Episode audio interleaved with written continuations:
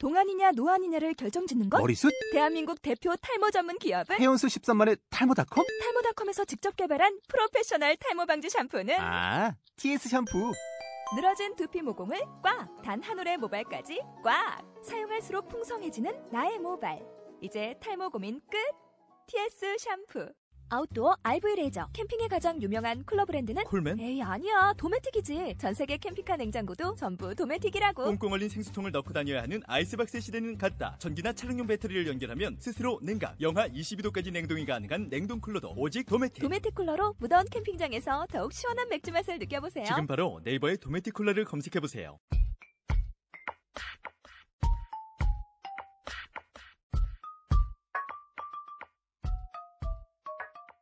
기본적으로 우리가 여러 가지 작품들이 있고 아까 말씀드렸듯이 기본적으로 짧아요. 대부분 소설들이 단편이 많고 아, 장편 날개만 해도 좀 긴 편이죠. 그나마 음. 그것들 중에 뭐 봉별기 뭐 하나씩 간단하게 소개를 드리면 재밌어요. 그래서 사실 읽을만 하고 그냥 지하철 같은 데서 저작권 풀이기 때문에 지금 온라인에 다 풀려 있거든요. 아, 그래서 음, 일단 봉별기 같은 경우는 처음에 금홍이 만나서 헤어진 얘기.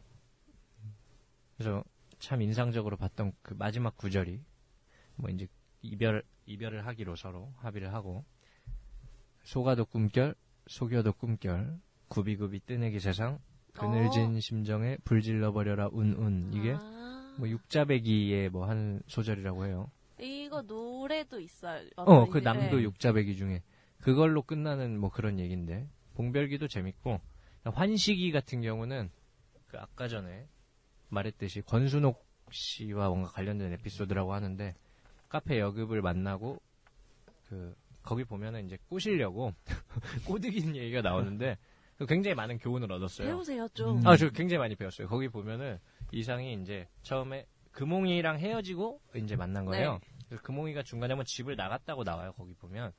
그래서 그 권순옥한테 가서 처음에 권순옥이 아니지. 그러니까 소설 속에 순영이에게 순영이라고 가서 나오죠. 아내가 집 나간 얘기를 가지고 이제 감성팔이를 한다. 이게 나와요. 감성을 한참 팔았다. 앞에 네. 감성이 없어서 못 배우겠다. 그래서 아내가 집 나간 걸로 팔았는데 아니에요. 여기서 중요한 교훈은 그걸로 팔면 안 돼요. 아, 안, 그래서- 안 되는 방법을 하나 찾은 거예요. 아, 그 약간 속어 스타일이에요, 이상은. 아, 그래서 에디슨 같네요. 안 되는 거 말고.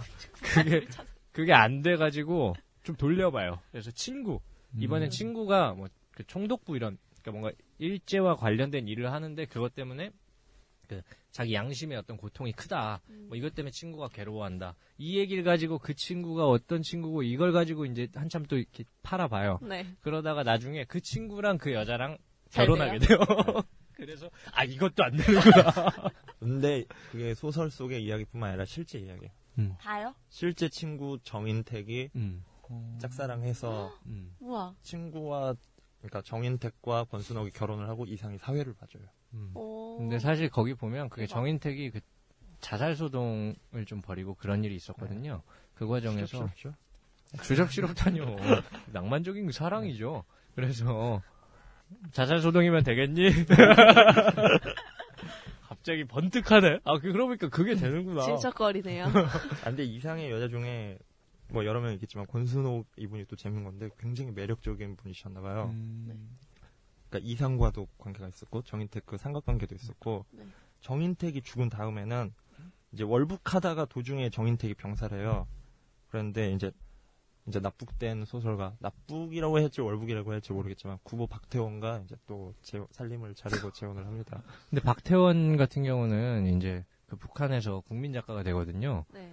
그래서 갑오 농민 전쟁, 그러니까 동학 가지고 이제 그런 사회주의적인 좀 그런 관점에서 쓴 소설을 그 저분이 마저 네. 마무리를 박태원이 박태원이 나중에 쓸수 없게 몸이 돼서 너무 안 좋아. 시력도 거의 앞이 안 보일 지경이 돼서 말을 해주면 그걸 옆에서 체록을 하고 어. 마지막 부분 같은 경우는 이분이 지었죠. 혼자서 완성을 했다고. 굉장히 엘리트셨대요.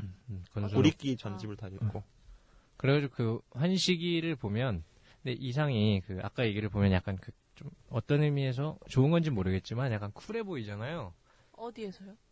그 저기가 삼각관계에서. 아, 사회를 봐준 게 그것도 나중에 그렇고 둘을 되게 이렇게 적극적으로 연결해주고. 후원을 해주거든요. 음. 관계를 만드는 걸. 근데 어떤 의미에서 좀 뭐 좋은 건지는 모르겠는데 쿨해 보이는데 사실 이 부분이 이상의 성격을 앞으로 이야기하는 데 있어서 좀 중요한 부분이에요. 그 다음에 누구야 마지막으로 엘리트 여성 그 변동님을 모델로 한 걸로 보이는 소설들을 보면 이제 종생기, 실화, 어, 동해 그러니까 주로 후반기에 작품이 좀 여러 개라는 느낌이 드는데 그런 것들을 보면 이제 역시 거기서도 사실 비슷한 메타포가 계속 반복이 돼요. 이제 그거에 대해서 말씀을 드리려고 하는데 결국 보면 지금 27세 뭐 예. 이 정도인데 되게 잘 나갔네요. 이게 기록이 이 정도지 아마 나오지 않은 더 많은 이들이 있지 않을까. 상당하신 것그 같은데. 예전에 그 박해일 씨가 주연했던 영화 모던 보인가? 아 예. 음. 사실 김혜수 그때? 박해일 씨의 어떤 그 모습을 생각하시면 될것 예. 같아요. 사실 사진들을 보면 지금도 그, 그 백정장이라 그러죠. 그런 스타일들이 그 그런 당시에 것들이 많이 있죠. 있거든요. 그러니까 모던 보이의 사실 뭐 대표 중에 대표 아닙니까? 예. 또 그 당시에는 어, 말하자면 지금의 연예인 같은 기능을 좀 작가들이 하고 있었죠. 예. 음. 그 래서 그 대표적으로 누가 있나요? 임화요?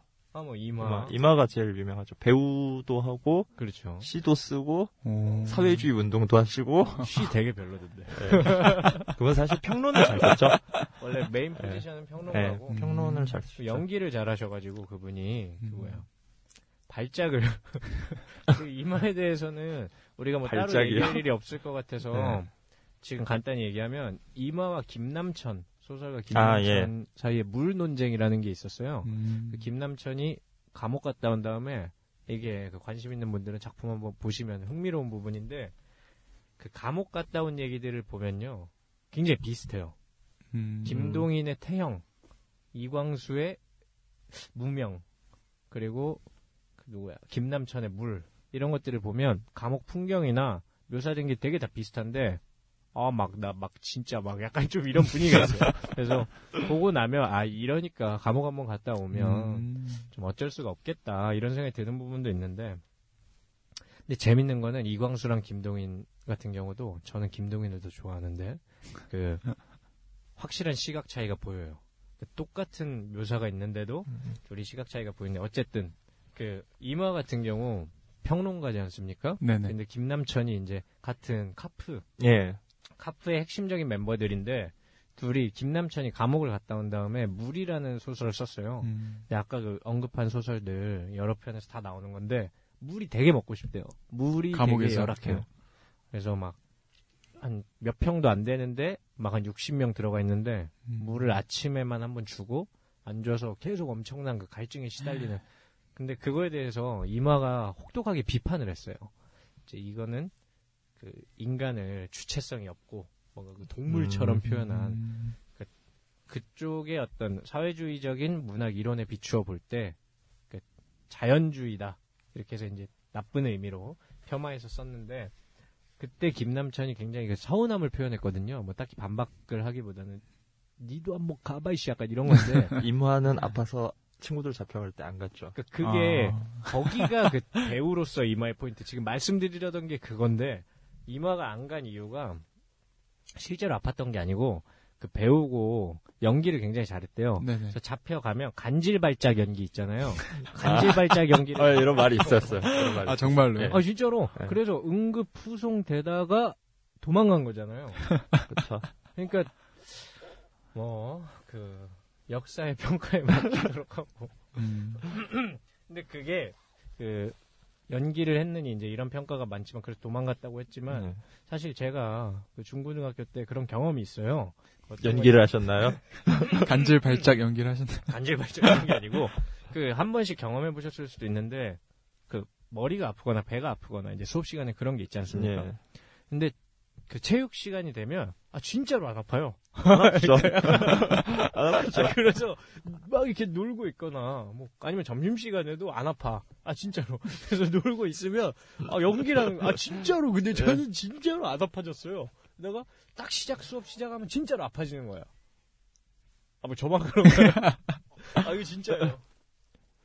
이 아, 방송 아무래도 서울대 타이틀 달고 있어서 고등학생들이 한 번씩 한 번쯤은 호기심에 들을 법한데 되게 좋은 정보 얻고 가겠네요. 근데 진짜로 아프고 저그 선생님 분들 언제나 선의 추정 아닙니까? 진심입니다.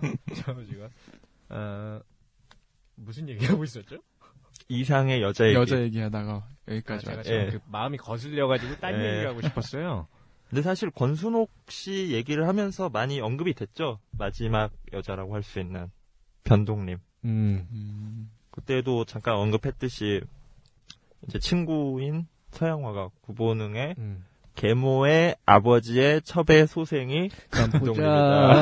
가불병정. 그게 가불병정 이렇게 해주셔야 돼. 뭐 어쨌든 뭐 좋은 사실. 복잡하네요. 네, 좋은 좋은 관계인데 사실 결혼 생활은 이상이 죽어서 뭐 음. 결혼 생활이라고 할 수 있는 건 4개월밖에 안 됐어요. 그리고 이 4개월이요? 예. 어, 대신 좋아하세요. 아니, 아니. 아니, 대신 뭐 유해를 수습하고 뭐 음, 그런 일을 그렇죠. 하셨죠. 그 약간 그 결혼 생활 4개월에 좀 로망이 있으신 표정이에요. 빨리 치고 빨리 빠지는 건가요?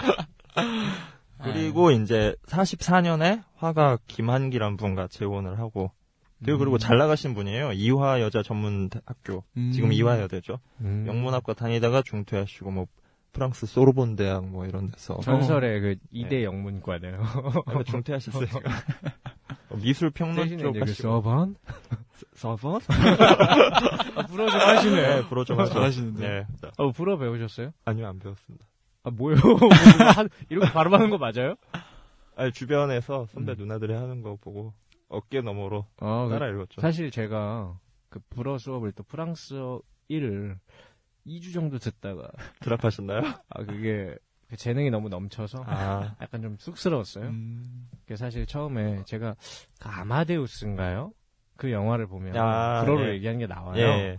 저는 그 처음에 불어를 그걸로 접했기 때문에 아. 약간 17세기 스타일로 그거 굳어진 거예요. 굉장히 수업 시간에 눈에 띄었겠네요. 그래서 수업 시간에 읽으라고 하잖아요. 네. 음. 그래서 저는 정말 그 스스럼 없이 특히 제가 그날 오른쪽 첫 번째 각이었어요.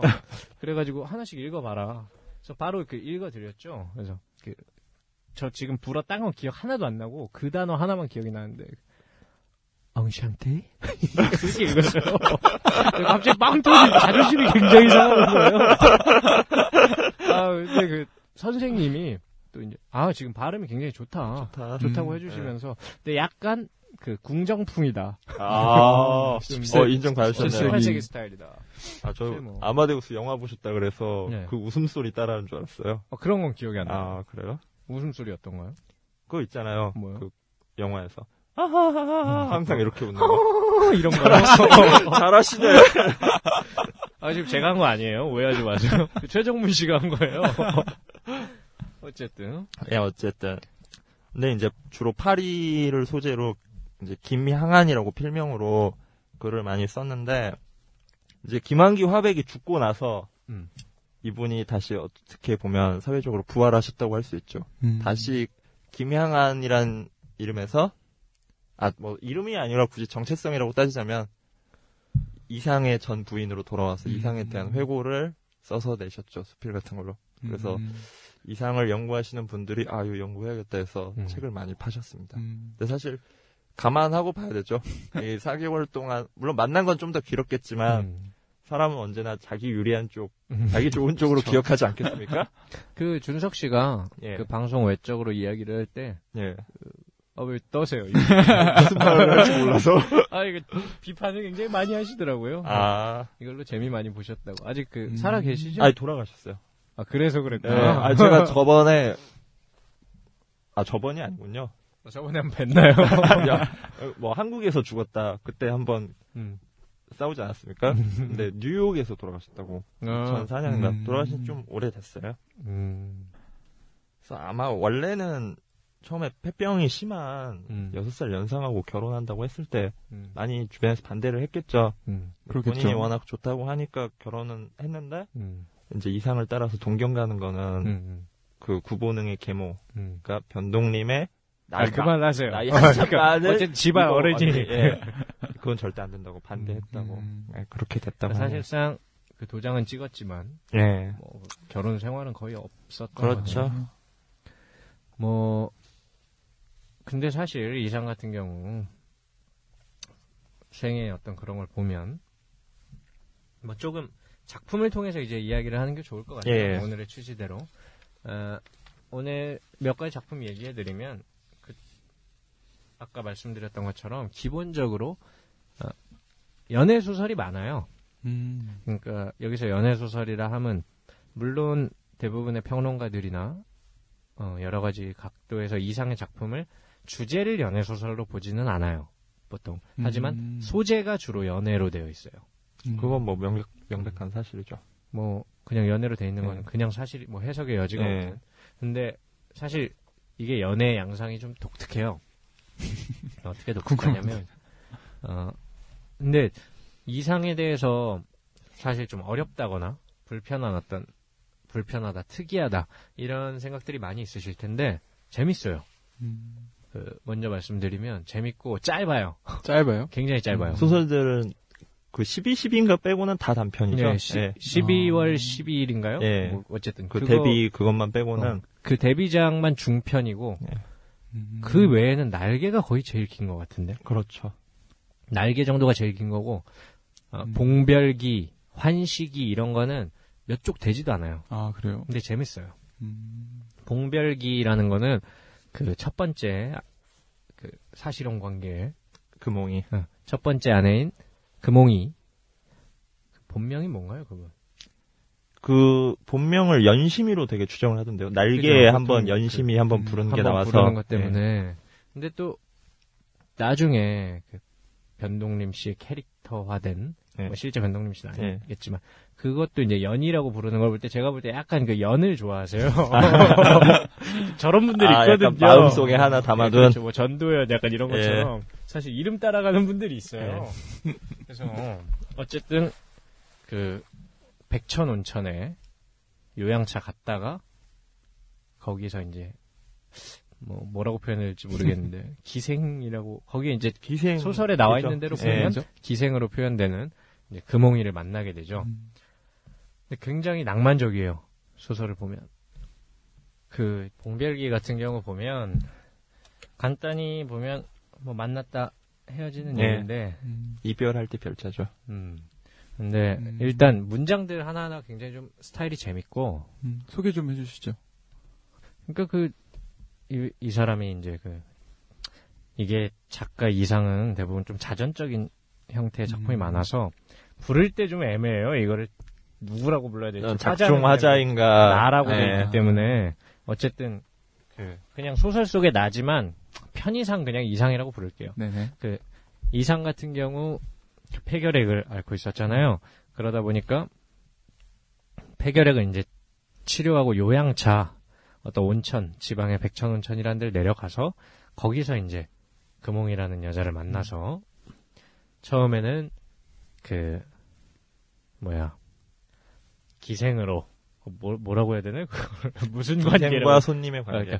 그러니까 고객 고객 네, 관계로 고객님. 만났다가 점점 이제 계속 찾아가서 음. 이제 그 여성분이 굉장히 좀 뭐 당차고 음. 약간 좀 이렇다고 하는데 그래서 여러 가지 얘기를 하는데 예를 들면 뭐 예전에 이미 결혼한 적이 있었고 그 음. 금홍이는 네. 그리고 음. 아이를 낳았는데 아이가 금방 죽었고 음. 뭐 이런 사연들을 듣고서 그 이제 근데 폐결핵 때문에 계속 약을 먹으면서 사실 네네. 요양을 해야 되잖아요. 그렇죠. 힘도 여기 와서 텐데. 이제 술 먹고 아, 뭐 힘 얘기가 왜 들어가요? 지금 아니요. 그런 그냥 게 아니에요. 힘들잖아요. 무슨 생각하고 거예요? 뭐 여자를 워낙 좋아하신다니까. 음, 짜우지가 음, 술 먹고 이제 이러면 안 되는데 음. 와가지고 맨날 그러고 있던 거죠. 근데 여기서 저는 이, 이 표현을 봤을 때 사실 이게 되게 진부한 것 같으면서도 또 이상이란 캐릭터 이거랑 맞춰서 굉장히 인상적이었는데 그 이 부분 꼭 읽어드리고 싶어요. 지어가지고 온 약은 집어치우고 나는 전혀 금홍이를 사랑하는 데만 골몰했다. 못난 소리인 듯하나 사랑의 힘으로 각혈이 다 멈췄으니까. 이게 왠지 굉장히 인상적이었어요. 약간 이런 거 좋아하시잖아. 난 자유로운 존재니까. 사랑의 힘으로 각혈이 다 멈춘 거랑 그거랑 뭔 상관입니까?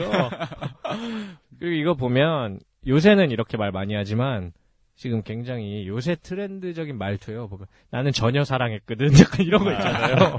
이게 사실 다른 작품에 잘 없는 스타일이죠. 네, 맞아요. 굉장히 그 최신 최신의 어떤 그런 게 많고. 근데 이걸 보면 좀 특이한 궤벽이 나오죠. 친구들에게 계속 권해요. 음. 음. 아, 지금 기생이다 보니까 네네. 거기를 가서 놀으라고 하고 음. 여기 보면 그 평론가들이 이제 통상 현대판 그 처용에 빗대는 음. 그 어떤 뭐 음란한 시설이 있었대요 거기에 음, 네네. 그뭐 독탕이라고 하는 음. 뭐 어떻게 생겼는지 모르겠는데 막 독탕 뭐 말을 보면 뭔가 한자 같다 이게 목욕탕 이런 종류 네. 같지 네, 네, 어쨌든. 거기에 자기 친구한테 이제 금홍이를 권한 거예요 말하자면 거기 아. 가라고 그래서 그 이 표현이죠. 그 처용에 빗대는 게 나는 이 음란한 설비 문간에 나란히 벗어놓은 우씨와 금홍이 신발을 보고 언짢아 하지 않았다. 어쨌든 그 다음에 또 C라는 변호사에게도 열성으로 권했다. 그 C는 거절을 하다가 그 열성에 감동돼서 할 수 없이 갔다. 그 다음에 또 이제 화우 여기 화우가 나오는데 화우 K군에게 나오는데 화우 K군은 구본웅이죠. 음. 그렇게 음. 추정하는 게 거의 맞겠죠. 그렇죠. 다수설이죠. 근데 사실 그 화우 K군 같은 경우는 처음에 같이 갔을 때 피했어요. 음. 그래서 화우 K군은 아마 안 간 것 같고. 근데 어쨌든 뭐 이런 식이에요. 그러다가 마지막에 스와핑. 백부님 아 예 뭐라고요? 아니 권한다니까 자꾸.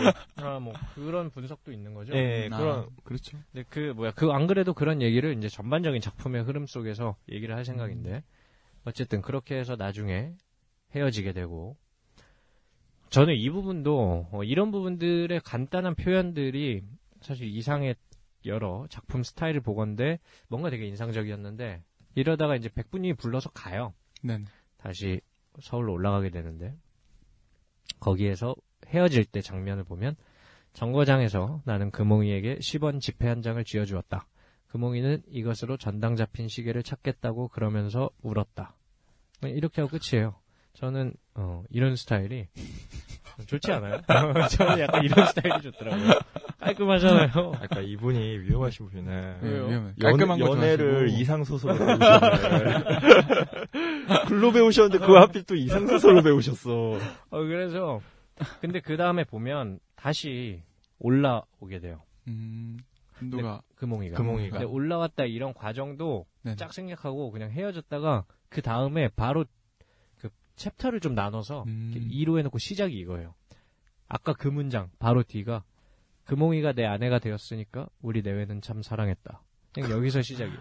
어. 그래서 그 통상 요새 남성분 여성분들 모두 요새 많이 지향되는 스타일인데 서로 지나간 일은 묻지 않기로 했다. 아, 준영 씨 아유, 저, 그러지 저, 마세요. 사실 뭐 준석 씨도 아, 그? 지나간 일을 물어보면 안 되는 스타일이거든요. 음. 왜요? 아, 아, 여기 이제 나와요. 제가 아, 그래요? 맞아 읽어드리면 서로 지나간 일은 묻지 않기로 하였다. 과거래야 내 과거가 뭐 있을 까닭이 없고 말하자면 내가 금홍이 과거를 묻지 않기로 한 약속이나 다름없다. 음. 뭐 이렇게인데 사실 지금 제가 굳이 이런 거 읽어드리는 게 다 이유가 있어요. 지금 사실은 약간 이상하다는 느낌이 들 거예요. 왜냐면 어, 이렇게 해서 쭉 그 헤어지는 뭔가 아, 헤어지는 게 아니라 같이 지내는 이야기가 나오다가 네네. 뭐 부질없는 세월이 지나고 하다가 그 북새통에 금홍이에게는 예전 생활에 대한 향수가 왔다. 음. 나는 밤이나 낮이나 누워 잠만 자니까 금홍이에 대하여 심심하다. 어, 이 부분은 사실 날개랑 지금 겹치는 내용이에요. 연결이 되는 어, 부분이죠. 그래요? 그 날개의 모델도 통상 금홍이 음. 이 시기이기 때문에 그 밤이나 낮이나 누워 잠만 자는 이제 그 날개에 나오는 뭐 그런 건데 그 다음에 그래서 금홍이는 밖에 나가 심심치 않은 사람들을 만나 심심치 않게 놀고 돌아오는 뭐 이런 음. 말을 하는데 그런데 이번에는 내게 자랑을 하지 않는다. 사실 날개에도 이것과 관련된 게 많이 나오죠. 그래서 차- 옛날에는 그 친구들 막 권하고 그럴 때는. 뭐 돈 받고서 이제 자랑하고 뭐 이런 얘기가 나와요. 음. 이상하게 보여주면서. 근데 이번엔 자랑을 안 한다. 뭐 안을 뿐만 아니라 숨기는 것이다. 이것은 금홍이로서 금홍이답지 않은 일이다. 뭐 숨길 것이 있나? 음, 그쵸. 뭐 이런 식 뭐가 그초예요? 숨길 것이 아니, 있죠. 뭐, 예전에 뭐, 그렇지 않았다. 아니 아니 지금 음. 지금 그 금홍이가 변한 거죠. 그 이러고 지- 있다는 변한 거죠. 네. 그러면서 뭐 나는 아무 말도 하지 않는다. 나는 금홍이의 오락의 편의를 돕기 위해 가끔 피군의 집에 갔다. 피군이 나를 불쌍하다고 그랬던가 싶이 지금 기억된다. 뭐 이런 게 나와요. 그리고 뭐 나는 또 이런 것을 생각하지 않았던 것은 아니다. 즉 남의 아내라는 것은 정조를 지켜야 하느니라고 금홍이는 나를 내 나태한 생활에서 깨우치게 하려고 우정 가늠하였다고 나는 호의로 해석하고 싶다. 뭐 이런 얘기들이 나와요. 그러나 세상에 흔히 있는 아내다운 예의를 지키는 체한 것은 금홍이로서 말하자면 뭐 천려의 일실이 아닐 수 없다. 뭐 이런 얘기를 하면서 뭐 어쩌고 저쩌고 나중에는 뭐 금홍이 사업의 편의, 그 금홍이가 뭐 이렇게 유흥의 편의를 돕기 위해서 내 방까지도 열어줬다. 뭐 이런 얘기가 나오고 어쩌고 저쩌고. 사실은 이게 날개에 나오는 게 네네. 지금 오늘 메인으로 이야기하려고 하는 게 날개인데 그것 때문에 봉별기만 조금 길게 얘기를 하는 건데 음. 왜냐면 내용이 사실 비슷하게 많이 나오거든요. 그래서 하루 나는 제목 없이 금홍이에게 몹시 얻어맞았다. 뭐이 맞았다는 얘기가 나오고 너무도 금홍이가 무서웠다. 음. 사실 뭐 이 부분은 좀 흥미로운데 날개에서도 두 네. 번 맞은 장면이에요. 네. 어. 맞고 이제 도망 나가게 되죠. 그래서 나흘 만에 와 보니까 금홍이는 때 묻은 버선을 윗목에다 벗어놓고 나가버린다. 그러니까 음. 이제 뭐 금홍이가 나가게 된. 그리고 저는 이 부분도 어, 뭐 묘하게 인상적이었는데 사실 그냥 문장을 되게 잘 쓰는 것 같아요. 그래서 이렇게도 못나게 호라비가 된 내게 몇 사람의 친구가 금홍이에 관한 불미한 가십을 가지고 와서 나를 위로하는 것이었으나 영어를 저보다도 잘하는 것 같아요. 종시 나는 그런 취미를 이해할 도리가 없었다.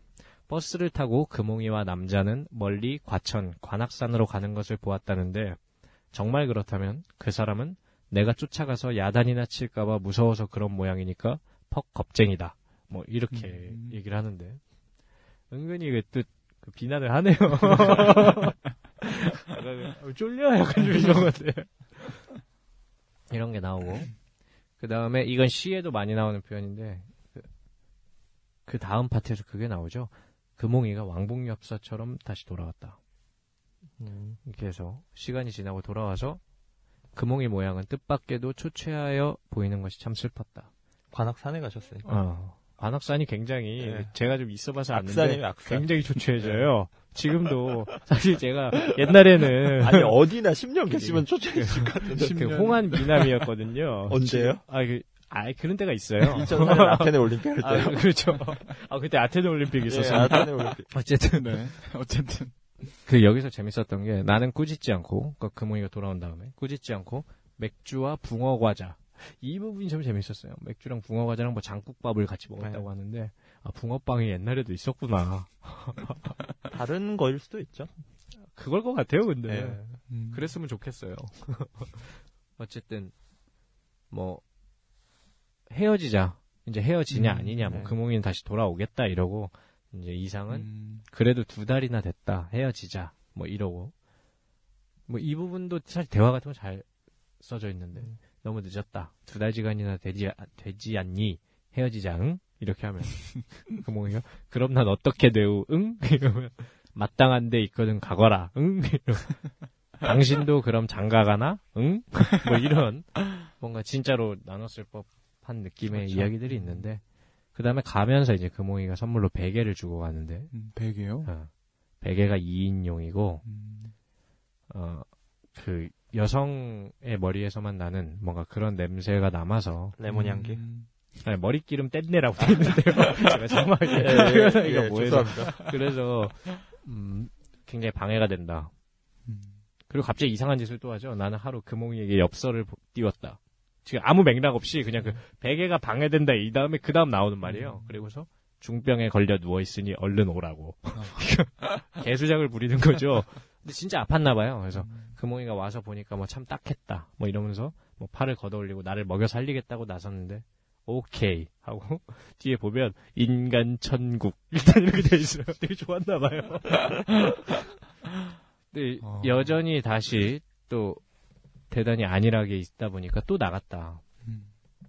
그러고서 기다리다가 그냥 그 집이랑 이런 거 다 팔아버리고 네. 가족들이 있는 가족의 집으로 다시 돌아와서 뭔가 그런 거.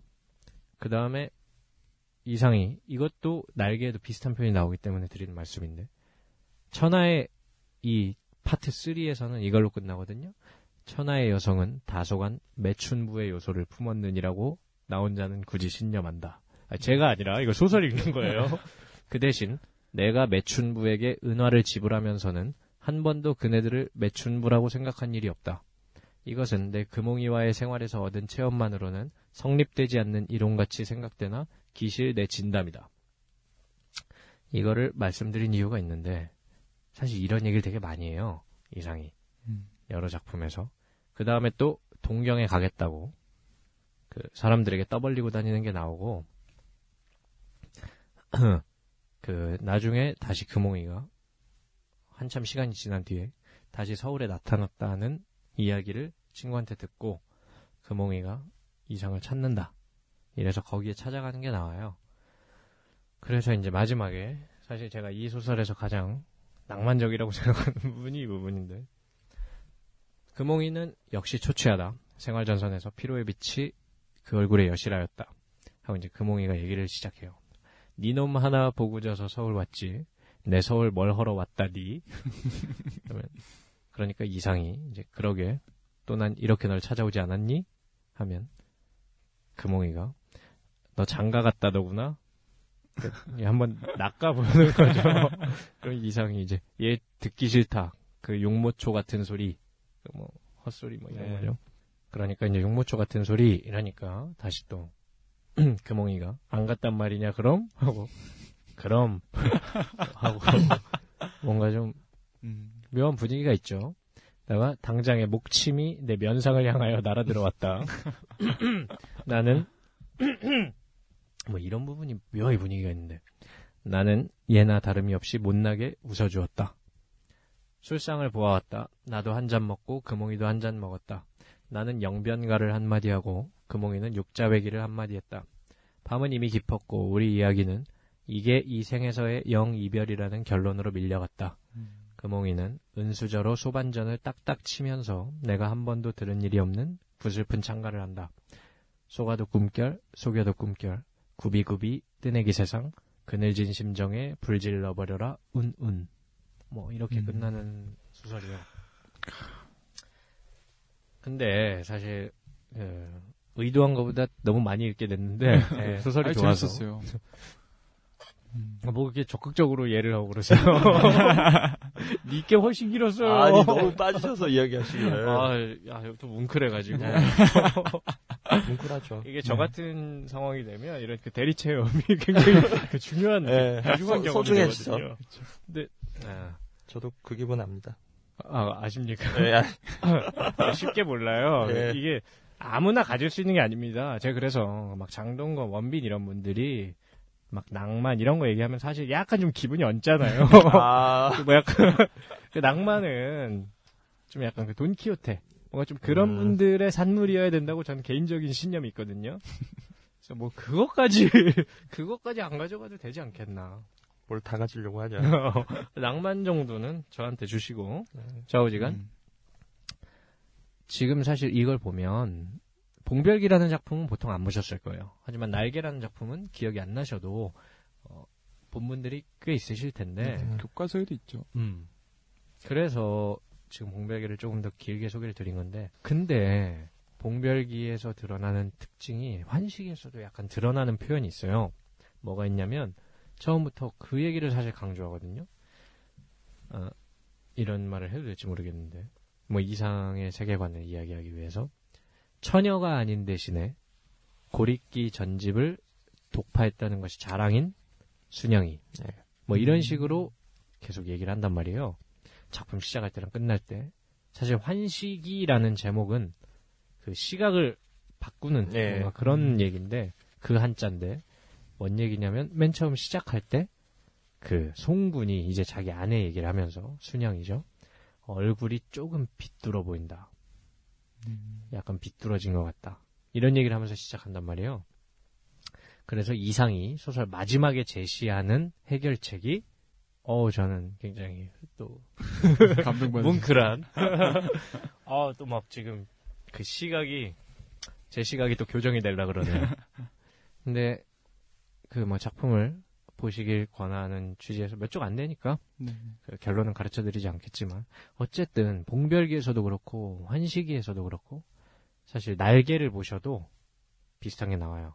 날개를 봐도 처음 인트로 부분에서 그 모든 여성들이 뭐 어떤 의미에서는 다 미망인이니 예. 뭐 이런 식의 이해가 나온단 말이에요. 음. 뭐냐? 아, 이거에 대해서 어떻게 통상 뭐 문학계에서는 어떻게 보고 있나요? 어, 이런 말을 많이 하죠. 이상 문학을 관통하는 음. 데서 여성은 저번에 그 윤영기 얘기도 말 거기서도 나왔겠지만 항상 창녀와 천사가 공존하고 있다. 음, 그러니까 금홍이라는 음. 캐릭터도 그 정조관념이 없는 이상 소설들 보면 항상 정조관념이 문제가 되잖아요. 음. 그러니까 어린 시절에 유년 시절 제가 설명할 때도 말했지만 그 약간 백모나 큰 어머니나 이런데 여성을 공포의 대상으로 보는 그런 트라우마가 있기 때문에 음. 그러니까 여성은 두려운 존재이면서도 또 이제 나를 받아줄 음, 피폐해진 나를 네. 받아주려면 창녀여야 하고 음. 순결한 여성이면 안 되는데 근데 또 나를 구원해줄 여성은 또 천사이기도 천사여야 하고. 하고 이 천사와 창녀 간의 긴장감이 항상 있죠. 음. 근데 저는 어, 사실은 뭐 비슷한 얘기지만 저는 개인적으로는 약간 다르게 봐요. 그러니까 어떤 거냐면 기본적으로 저는 그 구도 자체는 맞는 것 같아요. 사실은 이상 같은 경우도 작품에서 언급하는 작가고 음, 뭐 대표적으로 그 도스토예프스키의 죄와 벌 같은 데 나오는 소냐 같은 인물들이 있는데 죄와 벌을 보면 소냐가 이제 그 뭐야, 직업적으로 매춘 부부의 예. 직업을 음. 가지고 있지만 굉장히 그 천사의 영혼을 가지고 있는 그래서 사실은 막달라 마리아가 맞나요? 어떤 그러한 상징성 그러니까 어떤 구원의 여신상 기본적으로 그렇죠. 구원의 여신상인 동시에 어떤 그 구원의 근거가 단순히 뭐 굉장히 여유가 있고 부유한 여성 뭐 저는 음. 뭐 사실 그런 분이 구원을 해주는 게돈 많은 더 누나, 건물주 누나. 사실 누나는 별로고요. 아 그래요? 어, 저 누나는 좀 안 맞아요. 많으시네. 누나들이 굉장히 좀 안 맞아요. 아, 본인이 나이가 있으시다 보니까 아, 그래서 그런 게 아니고 저 굉장히 어릴 때부터 누나들이 저를 굉장히 싫어해요. 아, 왜, 왜 그러세요? 아니, 어지간히 어릴 때 누나들이 싫어하기 힘든데 아, 저 그냥 귀여워해 주지. 아니, 그냥 형 누나들이 기본적으로 저를 좀 싫어해요. 아, 어, 뭐 아시겠어요? 예, 아시겠, 알겠어요. 저 씨가 그 어떤 구원의 여신상 같은 모델 음. 그런 것을 계속 찾고 있는 부분이 있지만은 동시에 보면 이상 소설은 또 하나의 어떤 특징이 뭐냐면 잘 보면 날개도 그렇고 봉별기도 그렇고 그 다음에 이후의 소설들을 보면 종생기 뭐 동해 뭐 기타 실화 이런 것들을 보면 연애가 이제 대결 구도처럼 이루어지거든요. 음. 그 내가 뭐 장기 두듯이 저 약간 장이요 멍이요 약간 이런 식으로 계속 주고받는 그런 양상이 돼요. 음. 지금만 해도 좀 그런 게 별로 안 보이는데 봉별기 때만 해도 그러니까 보면 연애 자체에서 그렇게 상대방을 보고 있다는 느낌은 들지 않아요. 음, 맞아요. 봉별기 때만 해도 약간 그런 느낌이 있기는 해요. 근데 이때도 지금 좀 보이지 않습니까? 이를테면 뭐 아내가 뭐 나가고 이런 거에 대해서 뭐 나의 나태함을 깨우기 위한 뭐라던가 굉장히 좀 그 지밖에 모르는 자기를 많이 보죠. 예, 그 그런 관계에서 자기를 많이 어, 보죠. 일종의 뭐 나르시스트라면 나르시스트인데 어떤 거냐면 자기 삶에서의 어떤 성장과 관련된 하나의 요소로서 연애를 좀 보고 있다라는 인상을 많이 받게 돼요. 그러니까 연애는 음. 레벨업하기 위한 경험치다. 음, 약간 뭐 그런 거죠. 네. 쉽게 말하면 예. 근데 그게 왜 그런가 하면 지금 자기는 계속 아니라고 봉별기에서도 아 나는 그 친구도 뭐 권하고 굉장히 네, 이상한 행동이죠. 그리고 뭐 나한테 솔직히 다 말하지 나는 상관이 없는데 음. 이런 얘기를 하지만 기본적으로 사람이 그래요. 그 정말로 그 별로 관심이 없을 때는 그 프레임 자체가 없거든요. 음. 그쪽 문제에 별로 관심이 안 생겨요. 근데 이상 소설을 보면 그 준석 씨가 말씀해 주신 것처럼 전체적으로 계속 여성이? 정조관념. 예. 여성과 정조관념이 계속 얘기가 나오고 지금도 보면 잘 보면 말이죠. 봉별기도 은근히 아닌 척하면서 독자로 하여금 읽다 보면 금홍이가 나쁘게 보이게끔 좀 되어 있어요. 음. 그러니까 나는 그냥 잠만 많이 잔 것처럼 돼 있죠. 잠만 많이 잤더니 심심해서 나갔어. 이거를 여기서는 마치 자기가 재미가 없으니까 내가 잘못했지. 약간 이런 건데, 약간 답정너 플레이란 말이에요. 아니야, 내가 심심하니까 내가 잘못했지. 그 뭔지 아시겠죠? 글쎄요. 아, 근데 이게 읽는 사람은 금홍이가 아 금홍이 되게 나쁜 여자네 음. 이런 거를 계속 상기시키는 거기다가 저는 사실 좀 교묘하게 되게. 그 사랑할 땐 낭만적으로 하다가 한 번씩 약간 그 독설적으로 나올 때가 있는데 예를 들면 사실 이런 것도 좀 모욕적인 표현이거든요. 그 과거의 향수가 금홍이에게 과거의 향수가 다시 찾아왔다. 아, 아니, 그쵸, 사실. 이런 것도. 사실 뭐 진짜로 금홍이가 뭐 나갔다고 나가서 뭐 그런 일을 했다고 쳐보죠.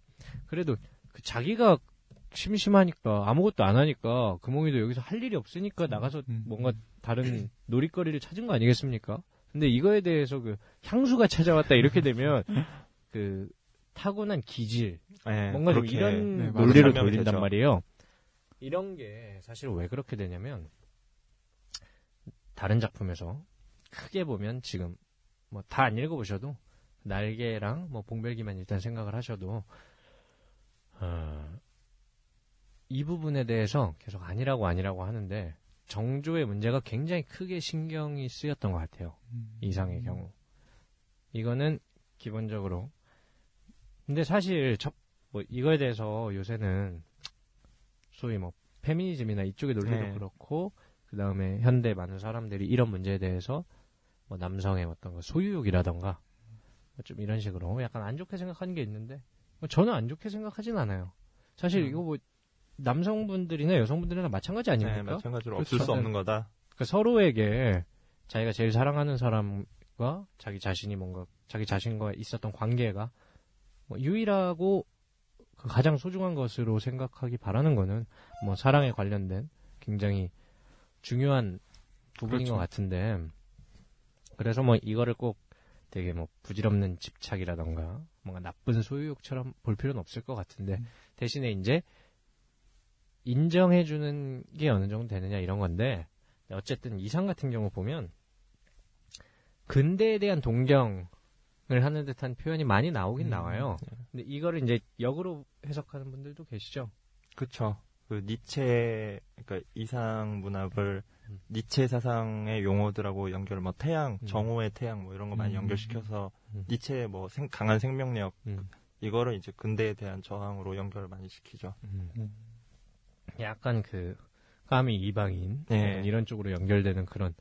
근데 뭐 그분 제가 굉장히 그또 박민수 선생님 같은 경우도 좀 근대에 대한 저항으로 박민호 선생님은 예 크게 보면 그렇죠. 음. 그 틀을 넘어서는 박민호 선생님은 음, 이제 그 이항 대립 관계를 넘어서서 음. 그 현실을 초월할 수 있는 예술 지향 뭐 그런 쪽으로 설명하시는데 굉장히 그 국문학과 박민호 교수님, 박민호 선생님 굉장히 좋은 분이고 유명하신 분이에요. 저도 굉장히 그 존경한 요새 떠오르는 평론가인데 아, 그러세요? 요새 음. 한 3년 전부터 좋아하시는 거는 그 그리스 폴리스의 재류 외인 메토이코스 개념.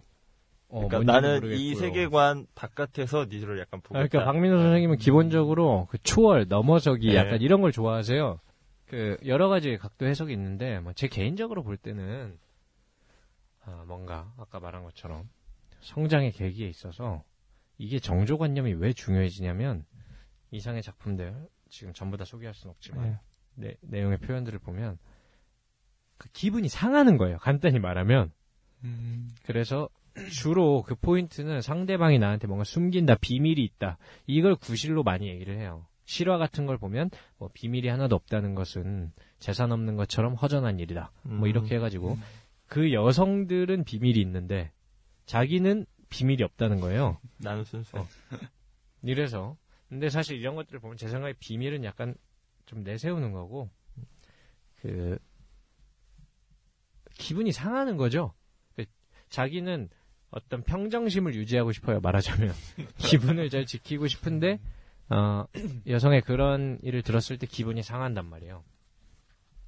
근데 이거에 대해서 단순히 이상이 그러면 거짓말쟁이냐 이렇게만 볼 수는 없는 게 극복하고 싶었던 것 같아요, 굉장히. 자기가 뭔가에 그렇게 매이고 그거에 음. 대해서 뭐 자기 자신도 괴롭고 고통받게 되고 상대방에 대해서도 뭐 좀 사랑이 감쇄되지 않겠습니까? 음. 그런 부분들에 대해서 극복하고 싶었던 것 같고 저 개인적으로는 그런 극복의 행위로서 그 자기가 이제 다른 남성들 자꾸 권하는 거죠. 음. 그래서 수 있겠네. 상대방이 오히려 이를테면 여기 금홍이라고 얘기하면 당당하게 나오면 어, 괜찮다 이거예요. 음. 서로 이제 그런 관계를 할 수 있으면. 근데 이게 금홍이가 숨기게 되면 내 입장에서 이게 이런 겁니다. 인식적인 지배. 제 생각에는 이상이 원했던 거는 그 부분 진정한 사랑이라는 건 좀 그런 부분이 있었던 것 같은데 간단히 말하면 숨기는 게 없는 거죠. 음. 인식적으로 이 사람이 어떤 사람인지 내가 전부 다 아는 거죠. 음. 근데 이 일만 있으면 이제 숨기게 된다 이거예요. 그리고 또 뭐 이제 숨겨서 뭐 그런 복잡한 거 아니더라도 직관적으로 일단 좀 불쾌한 게 있었겠죠. 그렇죠, 사실. 뭐 왜 그렇게 이렇게 즐거운 표정으로 이런 얘기 되게 좋아하시는구나. 아, 그렇지 않습니다. 근데 그래서 그걸 극복하고 싶었던 것 같고 그래서 사실 보면 이제 좀 더 본격적으로 날개에 들어가서 이야기를 해보면 날개에서도 그런 얘기들이 나오잖아요. 예. 날개에서는 뭐 말하자면 기둥 서방이죠. 음, 음. 그런 기본 서방이 역할. 어떤 의미죠? 그러니까 이렇게 몸을 파는 여성의 남편인데 음. 그 몸을 파는 여성은 계속 그 일을 하면서 뒤를 봐주는 게 원래 음. 귀동 서방의 역할인데 어. 날개에서는 이제 아내는 아랫방에서 손님을 맡고 네. 얘는 그냥 윗방 해가 안 드는 윗방에서 맨날 이불을 덮고 뒹굴뒹굴 하고 있는 거죠. 음, 그래서 예, 뭐, 참 얘기가 길어지고 있는데 드디어 이상의 날개 네. 들어가서 이뭐 날개 소설은 한 번씩 뭐 다 보셨죠? 고등학교 문학 과정에 아마 있던 걸로 네, 기억합니다. 교과서에서도 네. 봤습니다. 저도 본 기억은 있는데 그 교과서 저희 교과서에 있었는지는 잘 모르겠어요. 요새 그 여러 종이니까 네, 하도 15종. 교과서가 하도 네. 많으니까. 뭐한 번쯤은 다그 네. 들어보셨을 만한. 근데 뭐야 지금도 사실 해석상의 논란이 계속 있는 작품이지만은 당시에도 뭐 사실 당시엔 뭐 더 했죠. 음. 그래서 이상이 그 김유정이라는 소설을 쓴 게 있어요. 거기에 보면 본인이 직접 그 자기 소설에 대한 평론가의 평가를 직접 언급하는 부분이 있는데 그 비평가 김문집 아 당대 비평가인가요? 그렇죠. 뭐 전 아. 누군지 모르겠어요.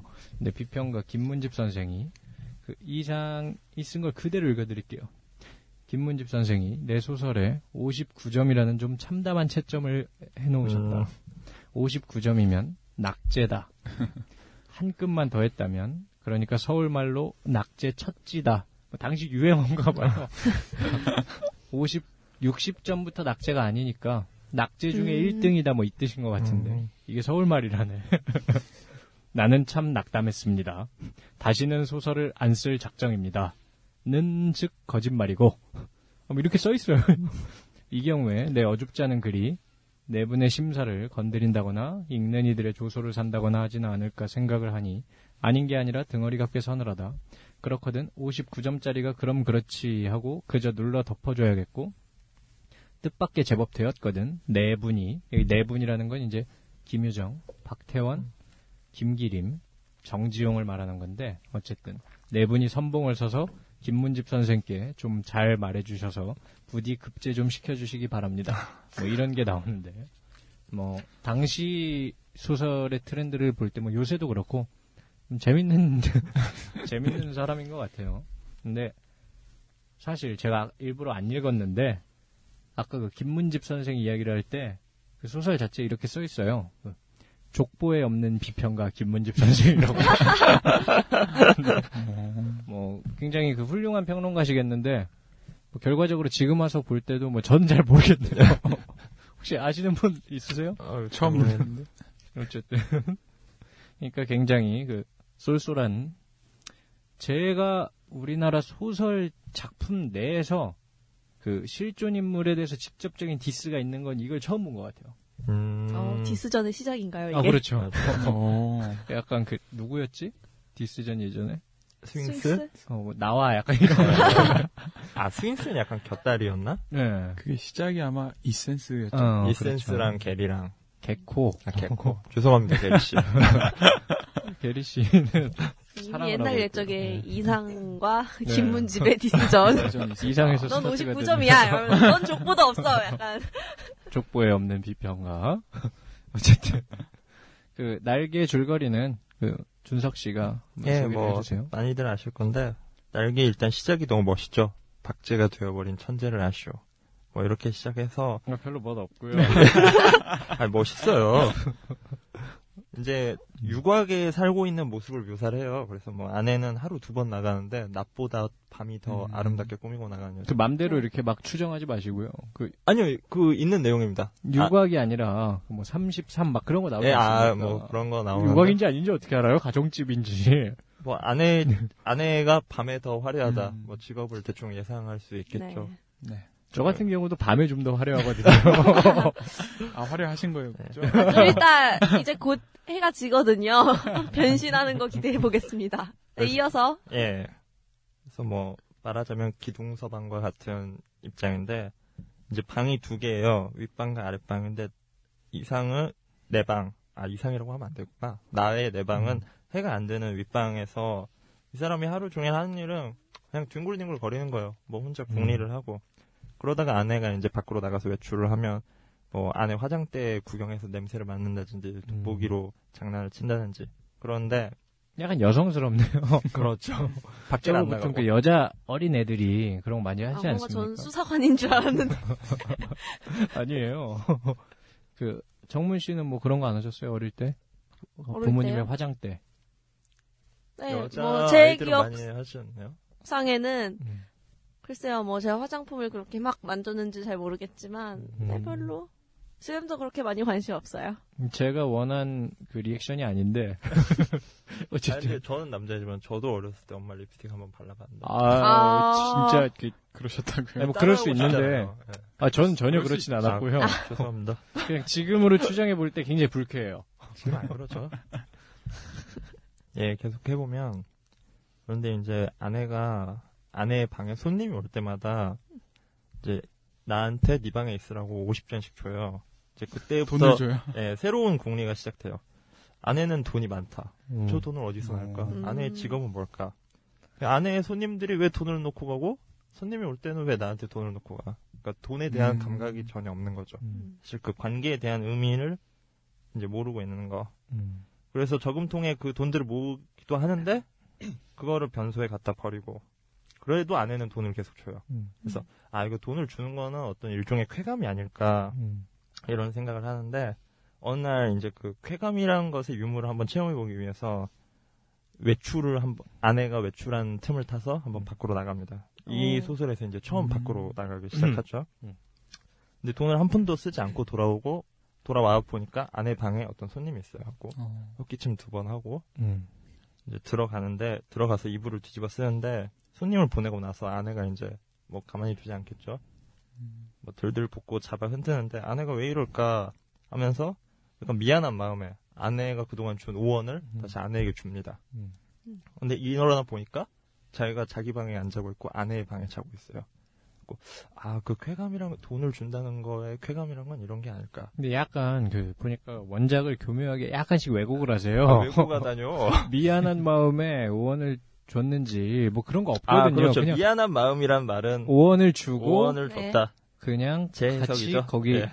엎어졌다. 그 아내의 방에 같이 엎어졌다. 이렇게 돼 있는데 자꾸 무슨 평가를 넣으세요. 팩트만 얘기해 주세요.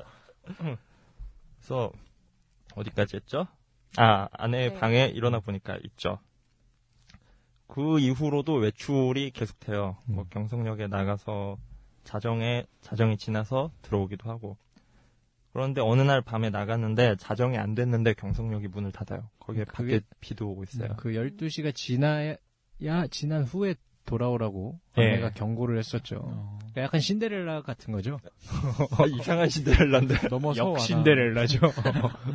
그래서 밖에 비가 오는데 그냥 비를 맞고 들어가요. 몸이 굉장히 아프죠. 오한이 들고.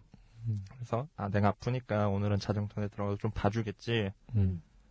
그런데 이제 또 들들 볶이죠. 그러다가 이제 일어나 보니까 감기에 심하게 걸렸어요. 음. 그래서 아내가 약을 먹이는데 자꾸 잠이 와요. 그래서 한 달이나 이렇게, 이렇게 지내다가 음. 어느 날 깨서 이제 거울을 보면서 수염도 덥수룩해지고 그래서 오랜만에 일어났으니까 아내 방에서 옛날에 하던 짓 화장품 가지고 음. 놀기 뭐 네. 그런 걸 하다가 아내 문갑에서 최면약 아달린 값을 발견해요. 그래서 음. 충격을 받죠. 아, 내가 먹던 게 치료약 아스피린이 아니라 아달린이었나? 약간 이런 혼란. 음. 그래서 이제 그 충격에 일단 그 아달린 값을 주, 주머니에 넣고 밖을 나옵니다. 그래서 벤치 같은 데 앉아서 이게 뭘까? 어떤 상황일까? 연구를 하다가 잠이 들어버렸어요. 그래서 음. 깨어나 보니까 날이 밝아서 불이 나게 집에 왔는데 이제 아내한테 두들겨 맞죠. 도둑질하고 다니냐, 개집질하고 다니냐, 왜 음. 외박을 하느냐. 음. 그래서 도망쳐서 경성역으로 가는데 그때는 하필 이제 주머니에 돈도 없어서 즐겨 마시던 경성역 커피도 못 마시고 정신없이 쏘다니다가 정신을 차려보니까 이제 당시 경성에 있던 백화점이죠 미스코시 백화점 옥상에 자기가 와 있어요. 음.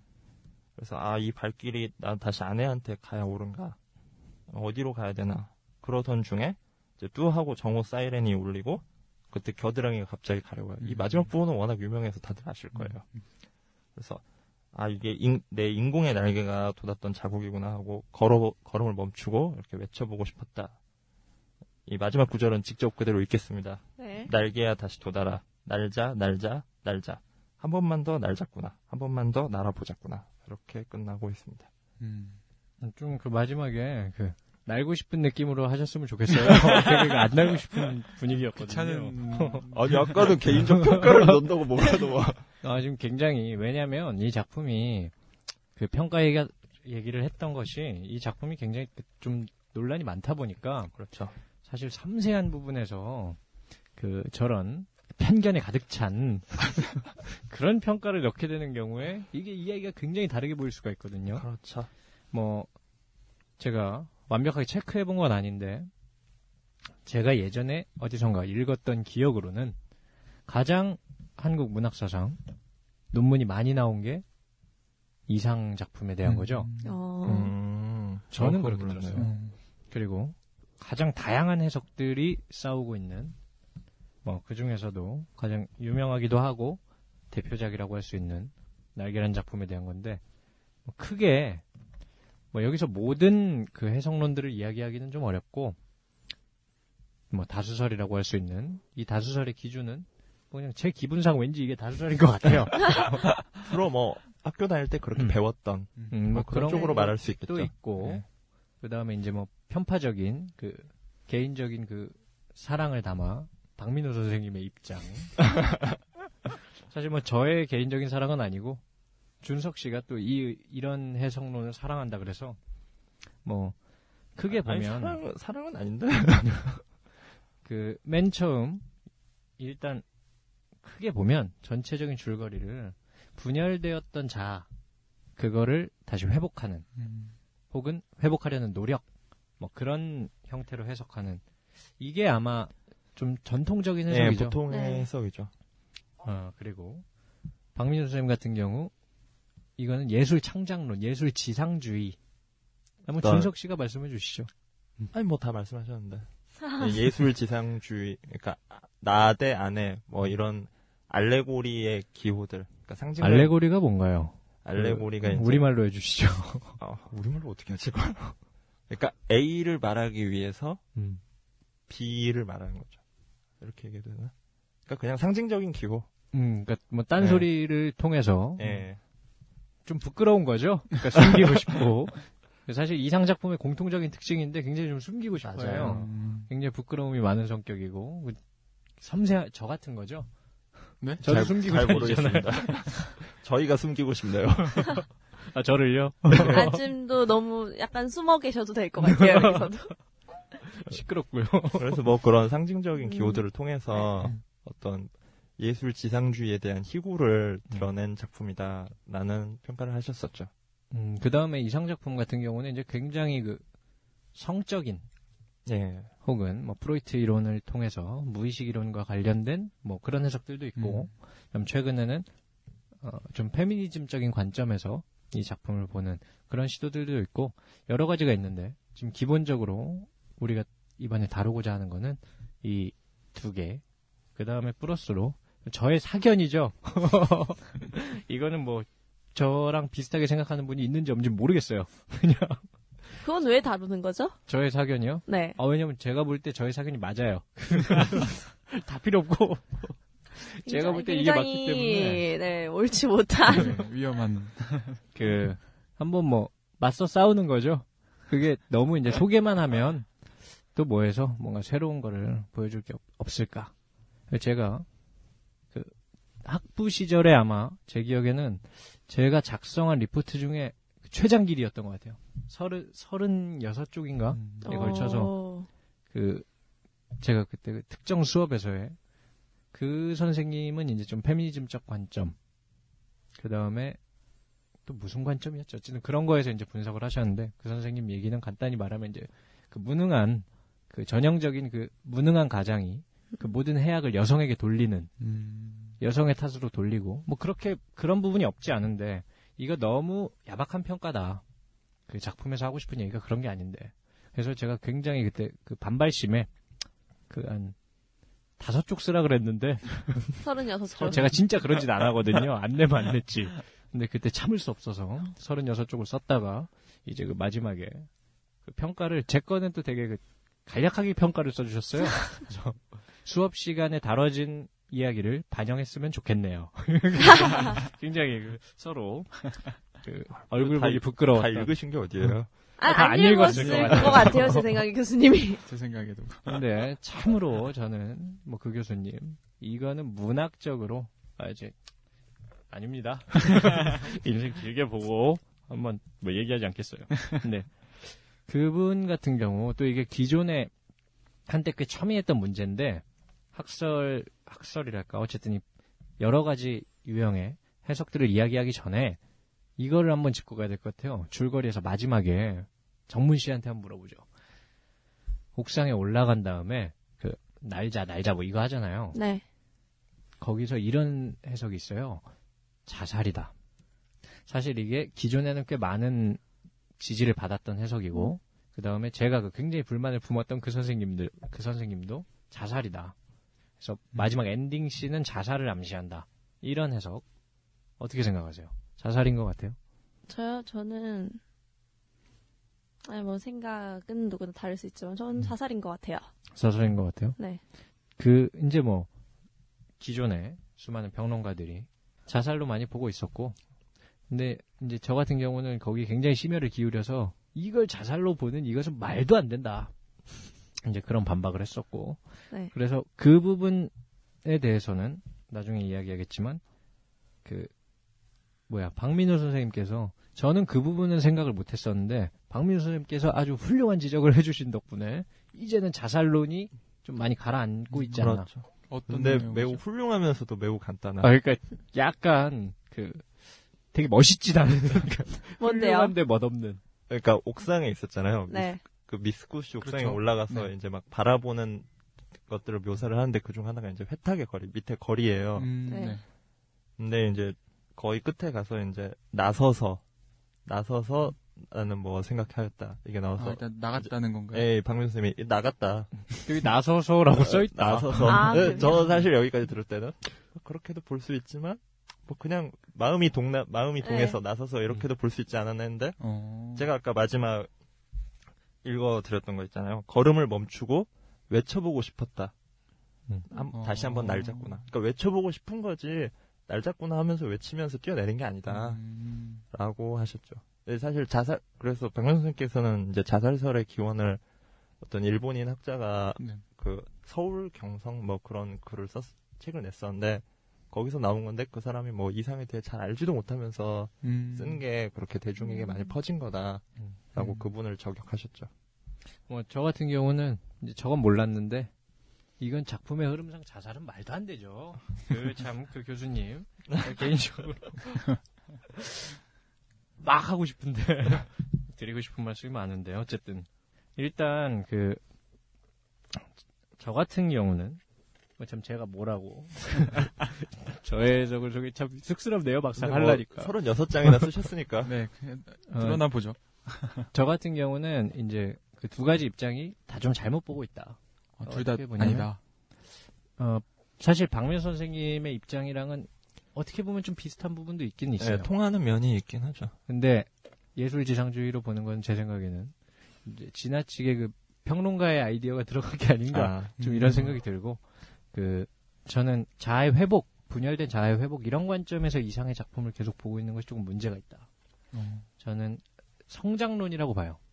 그러니까 자아의 성장 음. 그걸 위해서 제 입장을 좀 말씀을 드리기 전에 그런 말 혹시 기억나세요? 그 사는 산이요 물은 물이다. 네. 그 그게 원래는 3부작 시리즈로 되는 거 아세요? 뭔가요? 그게 일부작인가요? 그렇죠. 그게 원래 음. 풀 버전은 사는 산이요 물은 물이다. 그리하여 사는 산이 아니고 물은 물이 아니다. 아, 기억나요. 어. 그리하여 다시 사는 산이고 물은 물이다. 이렇게 가는 거거든요. 사실 이 이야기 가지고도 설명을 굉장히 오래 해야 되는데 정말 간단히만 말씀드리면 뭔 소리냐면 어, 하나의 좀 손쉬운 해석을 소개해 드릴게요. 그 뭐 불교 쪽에 소위 이제 선종불교, 선불교의 소위 선문답이라고 하는 뭐 그런 쪽의 그런 거죠. 그래서 한 사람의 어떤 수행론적인 그러니까 한 사람이 어떻게 성장해 나가는지 좀 그걸 음. 보여주는 측면이 있는 건데 이제 우리가 아무것도 모르는 단계 지금이죠. 딱그 준영 씨 같은 단계 아, 본인이 이 단계가 아니신가요? 아, 저는 아니죠. 그 뭐야 중생의 단계에서는 그냥 이제 아 산이라고 하니까 산인갑다. 음. 물이라고 하니까 물인갑다. 이렇게 하고 산다는 거예요. 그래서 산은 산이요, 물은 물이다. 이렇게 살고 있는데 이제 산에 가서 찾아봤더니 뭐 언덕도 있고 돌도 있고 뭣도 있는데 산이 없더라. 물에 가서 봤더니 이것도 있고 뭐 저것도 있는데 물이라는 게 없더라. 이걸 통해서 한 단계 깨달음을 얻으면 이제 두 번째 눈에서 그걸 깨닫는 거죠. 산은 산이 아니고 물은 물이 아니다. 이렇게 되면 아 지금 그 저 이제 안 하는데 자꾸 그 과외 마스터에서 문자가 와요. 어쨌든 그 산은 산이 아니고 물은 물이 아니다. 이렇게 되면 그 의미 어떤 예전에 알고 있었던 이 세계의 의미들이 해체돼 버리는 거죠. 어떤 의미에서는 한 단계 성장인데 음. 예전에는 세상을 주어진 의미대로 그냥 받아들이기만 했단 말이에요. 근데 자기 눈으로 직접 보기 시작하니까 모든 것들이 의미가 해체되고 이게 극단적으로 나가면 의미가 없는 것처럼 느껴지게 돼요. 그래서 사실 이 깨달음의 단계에서 멈추면 더 나쁘다 그래요. 니힐리즘. 음. 예, 허무주의에 빠진다. 약간 좀 허세가 있으시네요. 제가 2단계입니다. 아, 제가 2단계. 제가 볼 때는 1단계거든요. 아, 1단계예요? 그래서 그 굉장히 세상에 의미가 없는 그렇게 느끼다 보면 이게 극단적으로 가다 보면 소위 그 고목사라 그러죠. 제가 그 단계랄까요? 말라 비틀어진 나무. 어, 닮았어요, 그. 단계랄까요? 아, 겉보기엔 닮았어요. 너무 굉장히 흡사해요, 지금. 그래요. 제가 2단계라니까요. 저는 어렸을 때부터 2단계였어요. 이 상태가 날 되면 때부터 나는 예. 2단계로. 그이 부분을 그럼 셀프로 체크를 한번 해보세요. 2단계가 되면 아무거에도 욕망이 없고 음. 충동이 생기지 않고 그러니까 말라 죽은 나무처럼 생명력이 없는 그래서 이것이 오히려 그 무협지를 치면 주와 입마 같은 거죠. 그래서 1단계보다 오히려 여기서 머무르면 더 나쁘다. 음. 그리고 이제 3단계가 되면 아 산이라고 부를 게 세상에 없기 때문에 산을 산이라고 부를 수 있구나. 이걸 깨닫게 된다는 겁니다. 음. 이제 이게 진정한 그 주체성을 획득한 소위 이제 부처의 눈 같은 건데 이것 때문에 1단계랑 3단계가 결론이 같기 때문에 어떤 의미에서 부처의 마음이고 중생의 마음인데 어. 네, 어쨌든 그 이렇게 깨달음의 단계에 도달하게 되면 리액션을 조금 더 진실되게 해주세요. 그 깨달음의 단계에 이르게 되면 아까 그 말이 무슨 뜻이냐면 세상에 원래 산이라는 게 딱 정해져 있으면 의미가 딱 정해져 있다면 그걸 산이라고 불러야 맞는 거잖아요. 다른 이름으로 부르면 틀리잖아요. 근데 알고 보면 세상에 아무것도 정해져 있는 의미가 없는 거죠. 그러니까 내 마음대로 부를 수 있는 거예요. 그렇게 음. 불러도 틀리지 않는 거지. 이렇게 되면 그 예전에는 단지 원래 정해져 있던 의미를 수동적으로 받아들이던 존재의 상태에서 이제 능동적으로 이 세계에 내가 의미를 부여하는 존재로 바뀌게 되는 거죠. 음. 그래서 뭐저 개인적으로는 이거를 실존적 코페르니쿠스적 전환이다. 이분도 굉장히 허세가 있으시네요. 있으시죠. 2단계신 것 그게 같은데. 아니고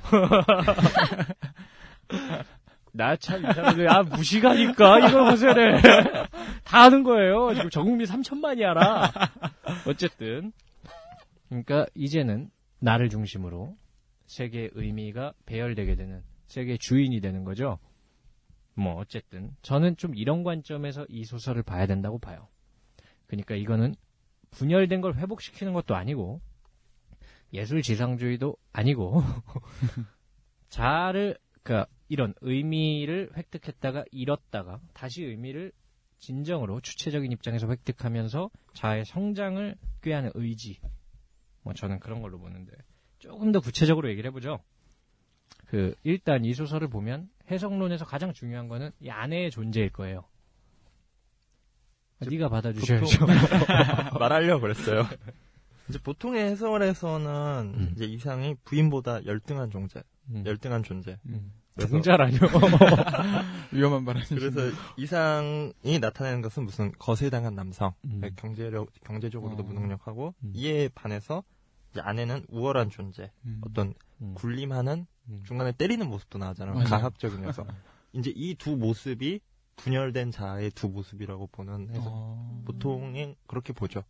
음, 그래서 그렇군요. 그두 가지 자 아내가 또 하나 이제 자 분열되어 있는 뭐 그런 존재로 네. 보기도 하고 그 우리 방 선생님은 어떻게 보시나요? 방 선생님 같은 경우에 이제 아 근데 사실 이게 지금 박민 선생님의 견해라고 하는데 저 제가 조심스러운 게그 준석 씨를 믿을 수가 정, 없어요. 정확히 말할게요. 박민호 선생님께 배웠 잠깐 배웠던 음. 저의 견해예요. 아, 네, 그렇게 알겠습니다. 하죠. 준석이 흡수한. 네, 제가 흡수한 뭐 잘못 흡수일 수도 있죠. 아님 말고요. 네? 아니면 AS 주세요. 근데 이제 아내라는 존재는 어떤 돈을 주고 받고 그런 관계에 능한 음. 어떤 물질적인 존재 그리고 음. 육체적인 존재. 그 맨 처음 제가 멋있다고 말한 박제가 되어버린 천재를 아시오. 음. 이제 그게 나 자신을 나타내는 말이라면 박제가 된 거는 이제 육체성이 없어진 음, 존재라는 거고 그런 이제 육체성 물질적 그런 존재가 아니라면 그에 반해서 이제 나라는 존재는 고민을 하고 있는 거죠.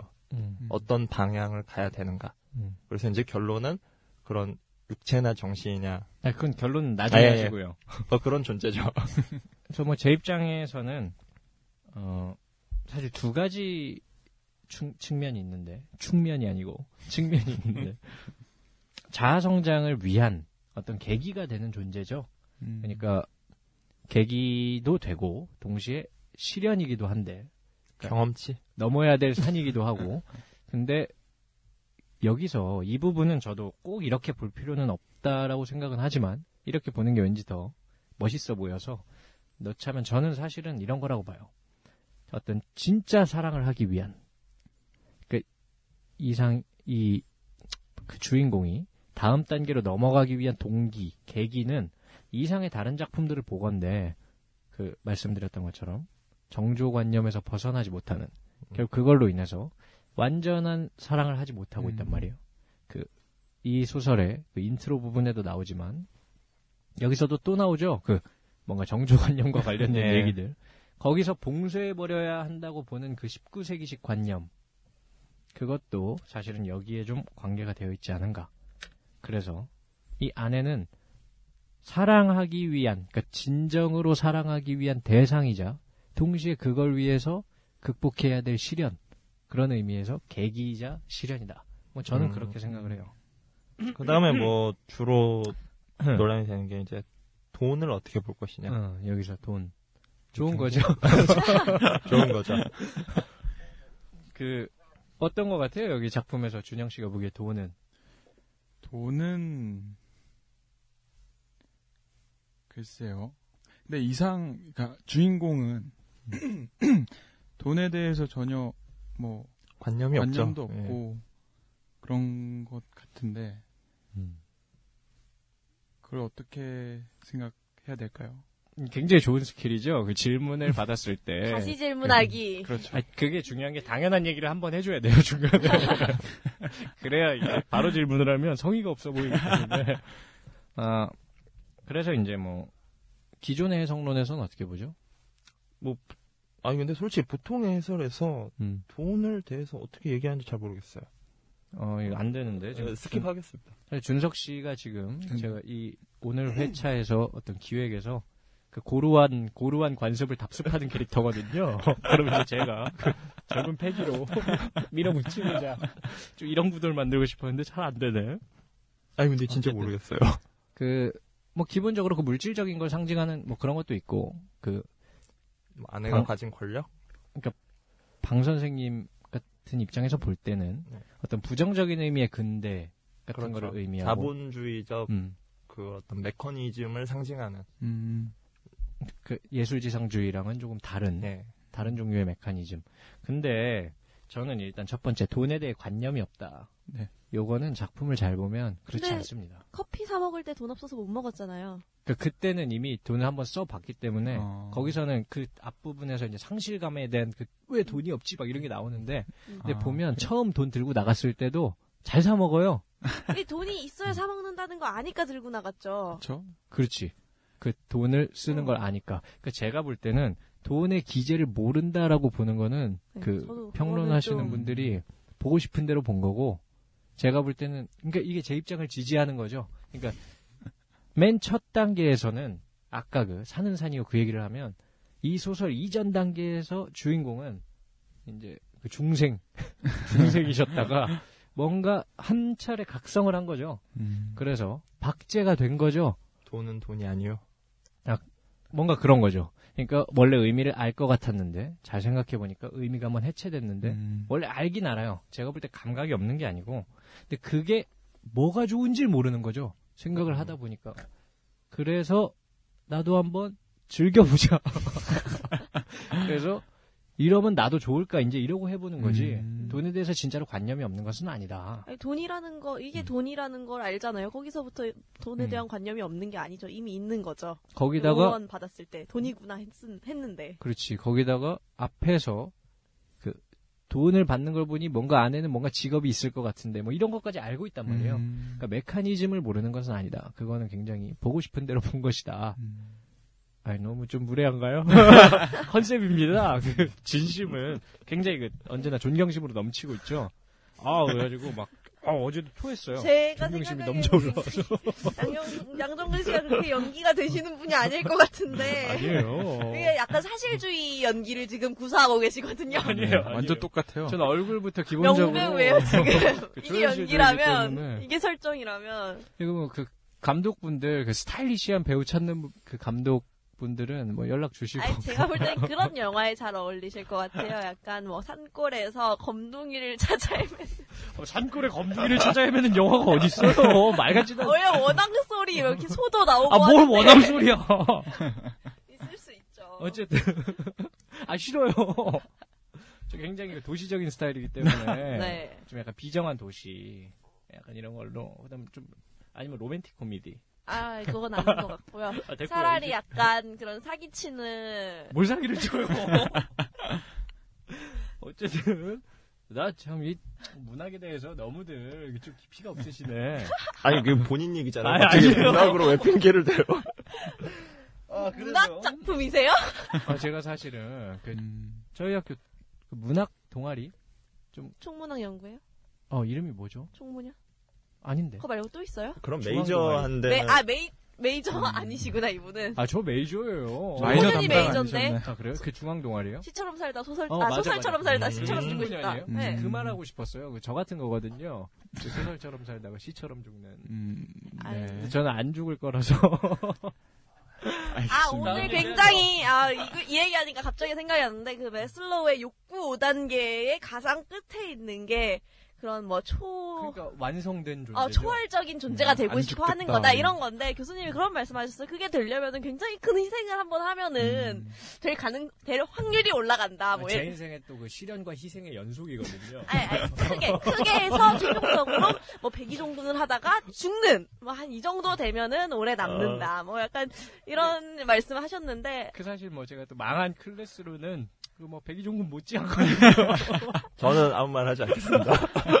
아직, 아직, 아직, 아직 이분 망하는 중이셔서 아까 시작할 때 나왔는데, 아니 근데 저는 그렇게 계속 얘기를 하는데 보통 다른 분들은 그렇게 생각을 안 하세요.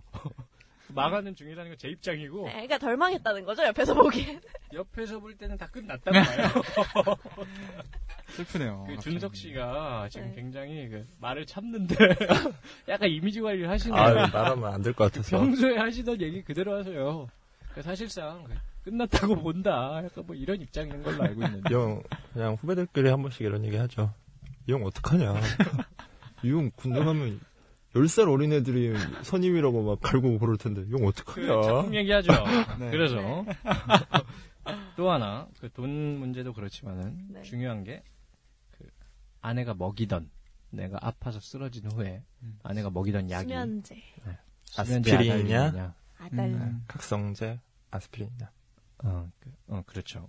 이거에 대해서는 기본적으로 그 기존의 전통적인 해석에서는 이제 자 분열된 자가 회복되는 어떤 치유의 뭐 그런 아스피린이냐 아니면 한 자를 죽여버리고 음. 한 자만 살아나는 수면제냐 이제 뭐 이걸 이런 관점에서 네. 보는데 그런 관점에서 볼 때 잘 연결되죠. 음. 아내와 나라는 존재가 분열된 자기도 하니까.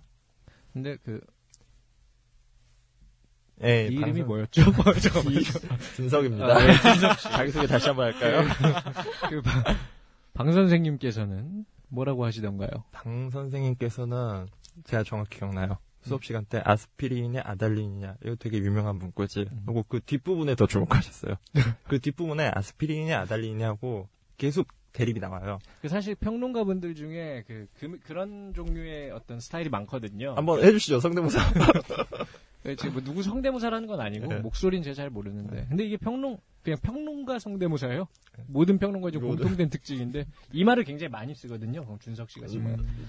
그 보통 이 부분에 대해서 많이들 말씀을 하시는데 저는 이 부분에 주목을 하게 돼요. 약간 이렇게 해서 갑자기 그딴 얘기를 하시죠. 그 앞에 부분에 은근히 설명을 안 해요. 그런 거죠 지금.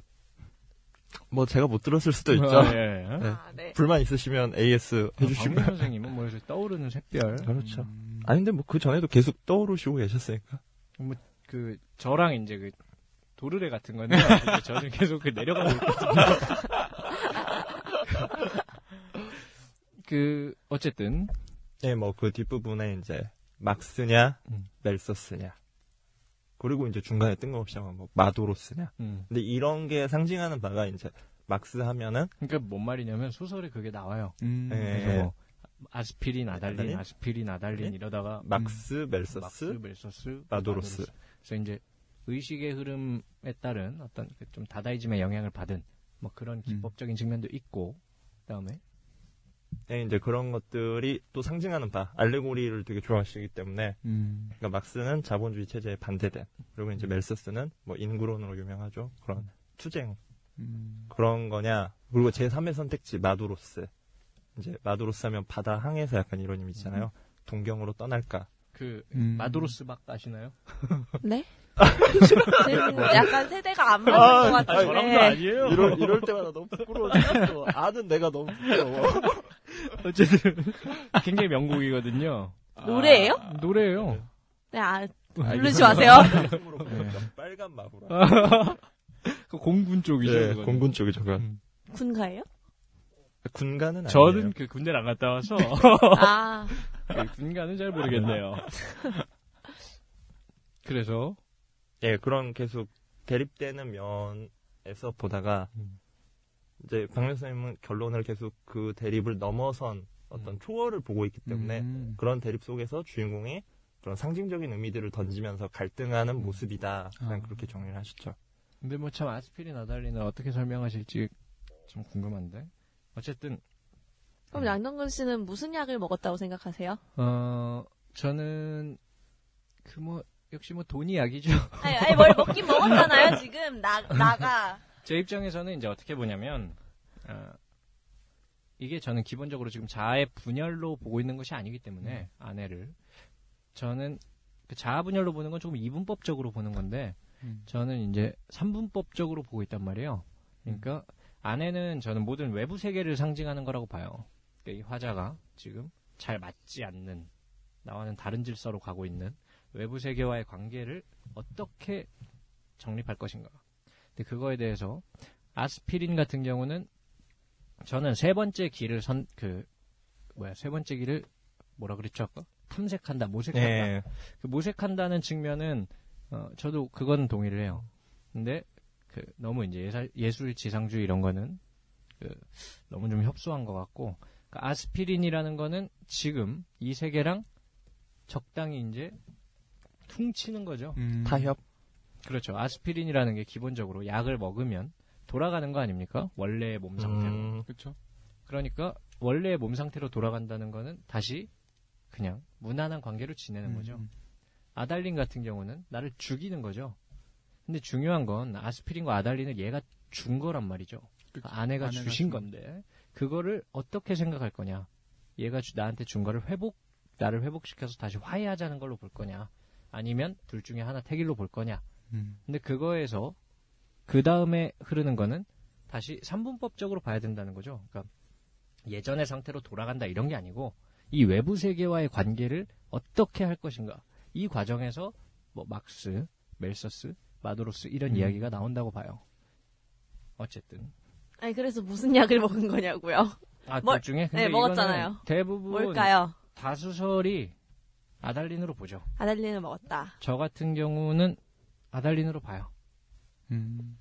근데 저는 그게 중요하지가 않다고 보는 게 이 시련의 대상은 그러니까 저의 해석론에서 보면 다른 분들의 해석론에서는 중요할 수 있어요. 이게 아스피린인지 아달린인지. 음. 근데 제 입장에서는 실제로 이게 뭔지가 중요한 게 아니고 내가 지금 그러니까 화자 주인공이 이 의미를 어떻게 인식할 것인가가 중요하거든요. 그렇기 때문에 실제로 뭔지는 별로 중요하지가 않아요. 제 입장에서는. 그래서 저는 별로 쓸모가 없는 그, 그렇게 막 열심히 변호할 필요는 없어요. 그런 음. 그런 거라는 거네요. 내가 생각하기에 달린 거니까 그냥 플라시보 효과네요. 결국에는 약이 어. 아무, 아무 거나 먹었어도. 실제 소설의 묘사를 보면 아무래도 아달린 쪽에 그 쏠리지만은 어, 문제는 이거죠. 아스피린인지 아달린인지 그게 외부의 결정에 달려 있는 게 아니고 내가 그걸 어떻게 받아들이냐에 달려 있는 거죠. 네, 어쨌든 그 다음에 또 중요한 게그 나중에 그 옥상 올라가잖아요. 네네. 그 다음에 옥상에서 그 어항을 보는 게 나와요. 음. 어항이 있어요? 옥상에 있어요? 옥상에? 백화점이니까요. 야외. 음. 네. 백화점에 이 사모님들이 옷 사시고 옥상에서. 실제로 당시 서울에서 뭐 제일 그 좋았던 백화점이죠 미스코시가. 그렇죠. 미스코시 이름부터가 이제 일본 기업에서 음. 넘어온 거니까 거기서 이제 어항 속에 금붕어들을 관찰해요. 음. 관찰해요. 그래서 아 금붕어들은 뭐 지느러미도 아름답게 아, 이 부분은 그 해석이 굉장히 중요하게 갈리는 부분이기 때문에 그냥 그대로 읽어드릴게요.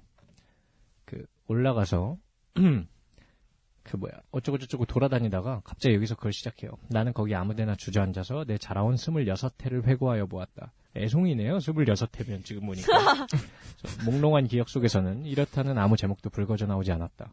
나는 또 내 자신에게 물어보았다. 너는 인생에 무슨 욕심이 있느냐고. 그러나 있다고도 없다고도 그런 대답은 하기가 싫었다.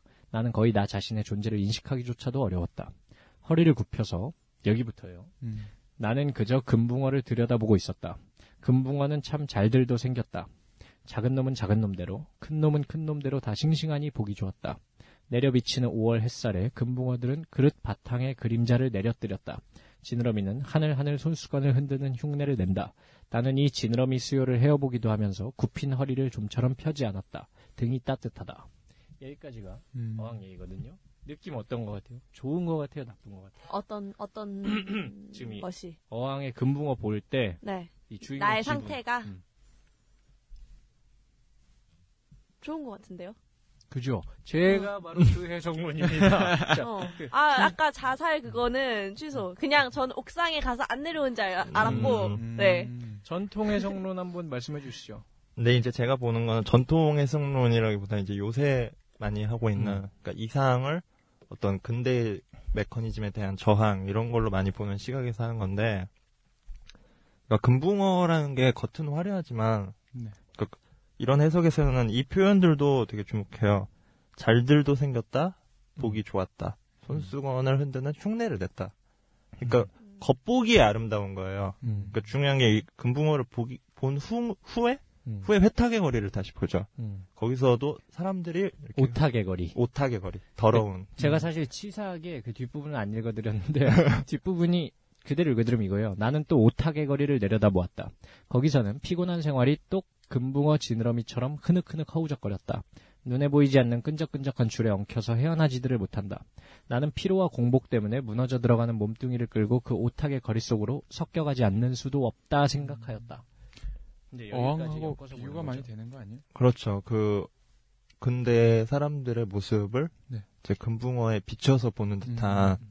그러니까 옷은 잘 옛날에 한복 입고 막 찌, 구한 말에 찌질하게 입고 다니던 게 양복으로 바뀌고 신식으로 바뀌었지만 네네.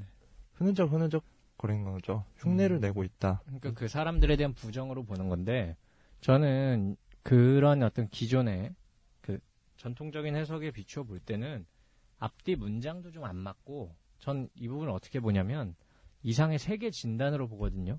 왜냐면 제가 앞부터 읽어드린 이유가 그 뭐야 다 그 재해석에 유리한 흐름을 위해서 앞까지 읽어드릴 건데 앞에 보면 자기 자신을 한번 돌아보게 돼요. 근데 자기 자신의 의미에 대해서 여전히 주체가 못 된 거죠. 그러니까 자기 자신의 의미가 분명해지지 않은 상태에서 이번에는 외부 세계 전체를 한번 보는 거죠.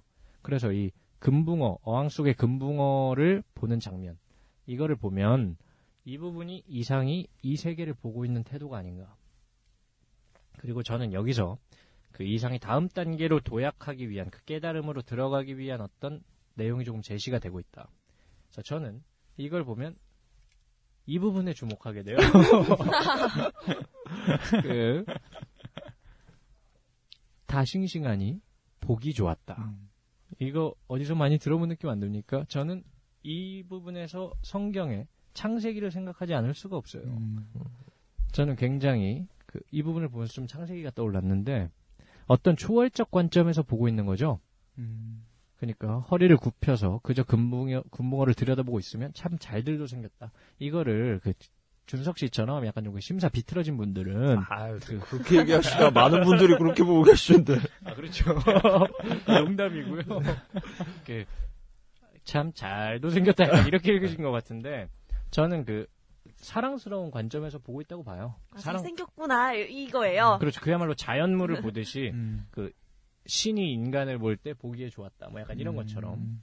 그래서 잘들도 생겼다. 작은 놈은 작은 놈대로, 큰 놈은 큰 놈대로 다 그냥 보기가 좋았다 이거예요. 근데 그 다음 보면 내려비치는 5월 햇살에 금붕어들은 그릇 바탕에 그림자를 내려뜨렸다. 그러니까 5월 햇살은 이제 위에서 뭔가 내려오는 거죠. 이게 금붕어들이 그냥 그 자체로 놓고 보면 참 다 아름답고 좋은 존재인 거예요. 그 뭐야 그 노래 노래도 있잖아요. 무슨 노래죠? 다른 세대인가? 나나나나나나 아 이거 아닌데 아 당신은 사랑받기 위해 태어난 사람 약간 이런 거죠 아, 좀 다르네요 이 노래가 아닌데 어쨌든 그냥 보고 있으면 그 자체로 참으로 가치 있고 좋은 존재인데 5월 햇살이 내려 비치면서 그릇 바탕에 그림자가 생기는 거거든요 이 그림자는 어떤 외부 세계와의 접촉 속에서 생기는 고독 그다음 괴리 음. 뭔가 전 이런 거라고 보고 그래서 지느러미는 하늘 하늘 손수건을 흔드는 흉내를 낸다. 손수건을 흔들면 손수건을 이 태진아 씨 이게 손수건 흔드는 거 기본적으로 노란 손수건이거든요. 그 어떤 거죠? 그 헤어지는 거죠. 뭔가 그, 그이 순서가 보면 햇살이 비친 다음에 지느러미가 그 손수건을 흔드는 흉내를 내는 거란 말이에요. 그러니까 그런 시련 속에서 이렇게 이별이 되는 거죠. 뭔가와 헤어지게 되는 거죠. 그 세계와. 그래서 이 지느러미 수요를 헤어봤다, 헤어보기도 하면서 이거는 그런 거죠. 그 지느러미 속에 들어와 있는 어떤 그 사람의 삶의 고독. 결국 이 나이테 같은 거 아니겠습니까? 그 주름이 여러 가지 져 있는. 그 정문 씨 지금 그, 그 주름은 없네요. 아, 무슨 지- 무슨 말이죠 진짜 하던 얘기나 그냥 하시죠. 표정이 너무 안 좋아서 순간 약간 당황을 했어요. 저는 되게 아 약간 공감의 표정이 나올 줄 기대했는데 그 굉장히 표정이 안 그러니까 좋네. 약간 제가 볼 때는 공감 음. 능력이 떨어지시는 것 같아요. 오늘 하루 종일 저한테 무슨 말을 하는데 어 뭐 이렇게 반응을 해요. 그럼 아 제가 생각했던 반응이 아니네요. 이러는데 모든 반응이 다 그랬거든요. 그래서 아, 공감 능력이 약간 문제가 있지 않나. 그 저랑 이제 그 정문 씨가 또 이런 그 금붕어와 그 5월 햇살 같은 약간 그런 관계거든요. 손수건을 계속 서로 흔들고 있어서 어쨌든 그 지느러미 수요를 헤어보기도 하면서 이렇게 되면 그 지느러미에 새겨져 있는 그 사람의 고독 각자의 어떤 스토리를 볼 때 느껴지는 고독과 괴리, 괴로움 그런 것들을 보면서 굽힌 허리를 펴지 않았다 돼 있고 마지막 문장에 꽤 힘이 줘서 들어가 있는데 이 부분을 굉장히 대충 해석하고 있거든요 지금. 근데 제가 볼 때는 이렇게 짧은 문장을 굳이 하나 박은 거는 꽤 의미가 있거든요. 근데 그 다음 말이 등이 따뜻하다예요. 음. 그래 저도 그것 때문에 기분이 좋다고 음. 생각을 했어요. 등이 음, 따뜻해서. 따뜻하다. 아 근데 이게 기분이 좋은 것도 있는데 안 좋은 것도 있어요. 왜 그런 거냐면 제 입장에서 볼 때는 그 정문 씨 얘기도 이해 그 무슨 말인지 알 것 같은데 지금 5월 햇살이 내려비치는 금붕어랑 자기가 동일시되고 있는 거라고 봐요. 그 앞에 보면 금붕어한테 햇빛 비추는 걸 보고 있었잖아요. 그 다음에 자기가 등이 따뜻하다는 건 자기 등에도 햇살이 지금 내려오고 있다는 거잖아요. 그렇죠. 음. 그러면 어떤 의미에선 좋죠. 왜냐하면 금붕어는 그 자체로 원래 아름답고 소중한 존재인데 나도 똑같다는 얘기는 나도 그렇다는 거니까. 근데 어떤 의미에서 그럼 그 다음에 금붕어의 그림자와 같은 나의 고독이 나와야겠죠 이제. 그래서 그 뒤가 그거라고 오타게 거리. 음. 그렇죠. 그래서 피곤한 생활이 금붕어 지느러미처럼 흐느흐느 허우적거렸다. 이게 금붕어가 나빠서 그런 게 아니고 금붕어 지느러미 아까 전에 진 손수건 흔들던 그것처럼 피곤과 고독의 상징인 거죠. 그러니까 사람들을 비웃는 시선이 아니고 안타까워하는 시선이라고 봐요. 그러니까 끈적끈적한 줄에 엉켜서 헤어나지를 못한다. 음. 이거는 놀리려는 게 아니고 자기랑 동일시되면서 자기가 그 전에 처해 있었던 상황과 동일시되는 거죠. 네, 저는 이렇게 봅니다. 네, 잘 굉장히 제 들었습니다. 설명만 길게 하니까 제 설명이 굉장히 더 그럴듯해 보이네요. 남의 설명들은 되게 대충하고. 아, 어차피 짧아질 거니까 걱정하지 마시고요. 어쨌든 그 이제 대충 이렇게 해서 마지막에 가장 논란이 되는 부분이죠. 인공의 날개요. 인공의 날개라기보다 이제 원래 논란이 되던 부분은 그 나는 거죠. 그러니까 음. 불현듯 겨드랑이가 가렵다. 아하, 그것은 내 인공의 날개가 돋았던 자국이다. 오늘은 없는 이 날개. 머릿속에는 희망, 이 말도 유명하죠? 희망과 야심이 말소된 페이지. 희망과 야심이. 말소된 페이지가 딕셔너리 넘어가듯 번뜩였다. 나는 걷던 걸음을 멈추고, 뭐 이런 거. 음. 그리고 이제 날자 날자 뭐 이거 나오는 건데. 이 부분, 전통적인 해석에서는 어떻게 보나요? 전통적인 해석이라 하면 이제 아, 자살설. 예, 분열된 자아 회복하면서 그런 걸 회복하기 위한 내면 의지로 뛰어내린다 음. 음. 이런 거고 근데 거기서 그래서 그 전통 해석론에서는 그 인공의 날개가 바로 이 주인공의 한계라고 봐요. 그러니까 이카루스에 빗대는 것도 봤는데 이제 해 햇살 그러니까 해로 날고 싶었던 이카루스가 그 밀랍이 때문에. 녹아서 떨어지는 음, 것처럼 결국 이 존재는 이 날개가 진짜가 아니고 인공의 날개였기 때문에 결국 날 수 없고 음. 떨어지고 말았다. 이제 이런 해석론이 하나가 있는 거고요. 이제 박민호 선생님 같은 경우는 그 인공의 날개에서 인공이란 말에 되게 주목을 해서 박민호 선생님이 또 좋아하시는 분 중 하나가 오스카 와일드 음. 혹시 그런 말 아시나요? 그러니까 아 매번 헷갈리는데 말할 때마다 인생이 아 예술이 인생을 모방하는 것이 아니라 음. 인생이 예술을 모방하는 것이다. 음, 그러니까 그 굉장히 음. 저거 오타쿠적인 관점인데 그러니까 제가 자연적인 미보다 창조하는 미가 더 아름답다.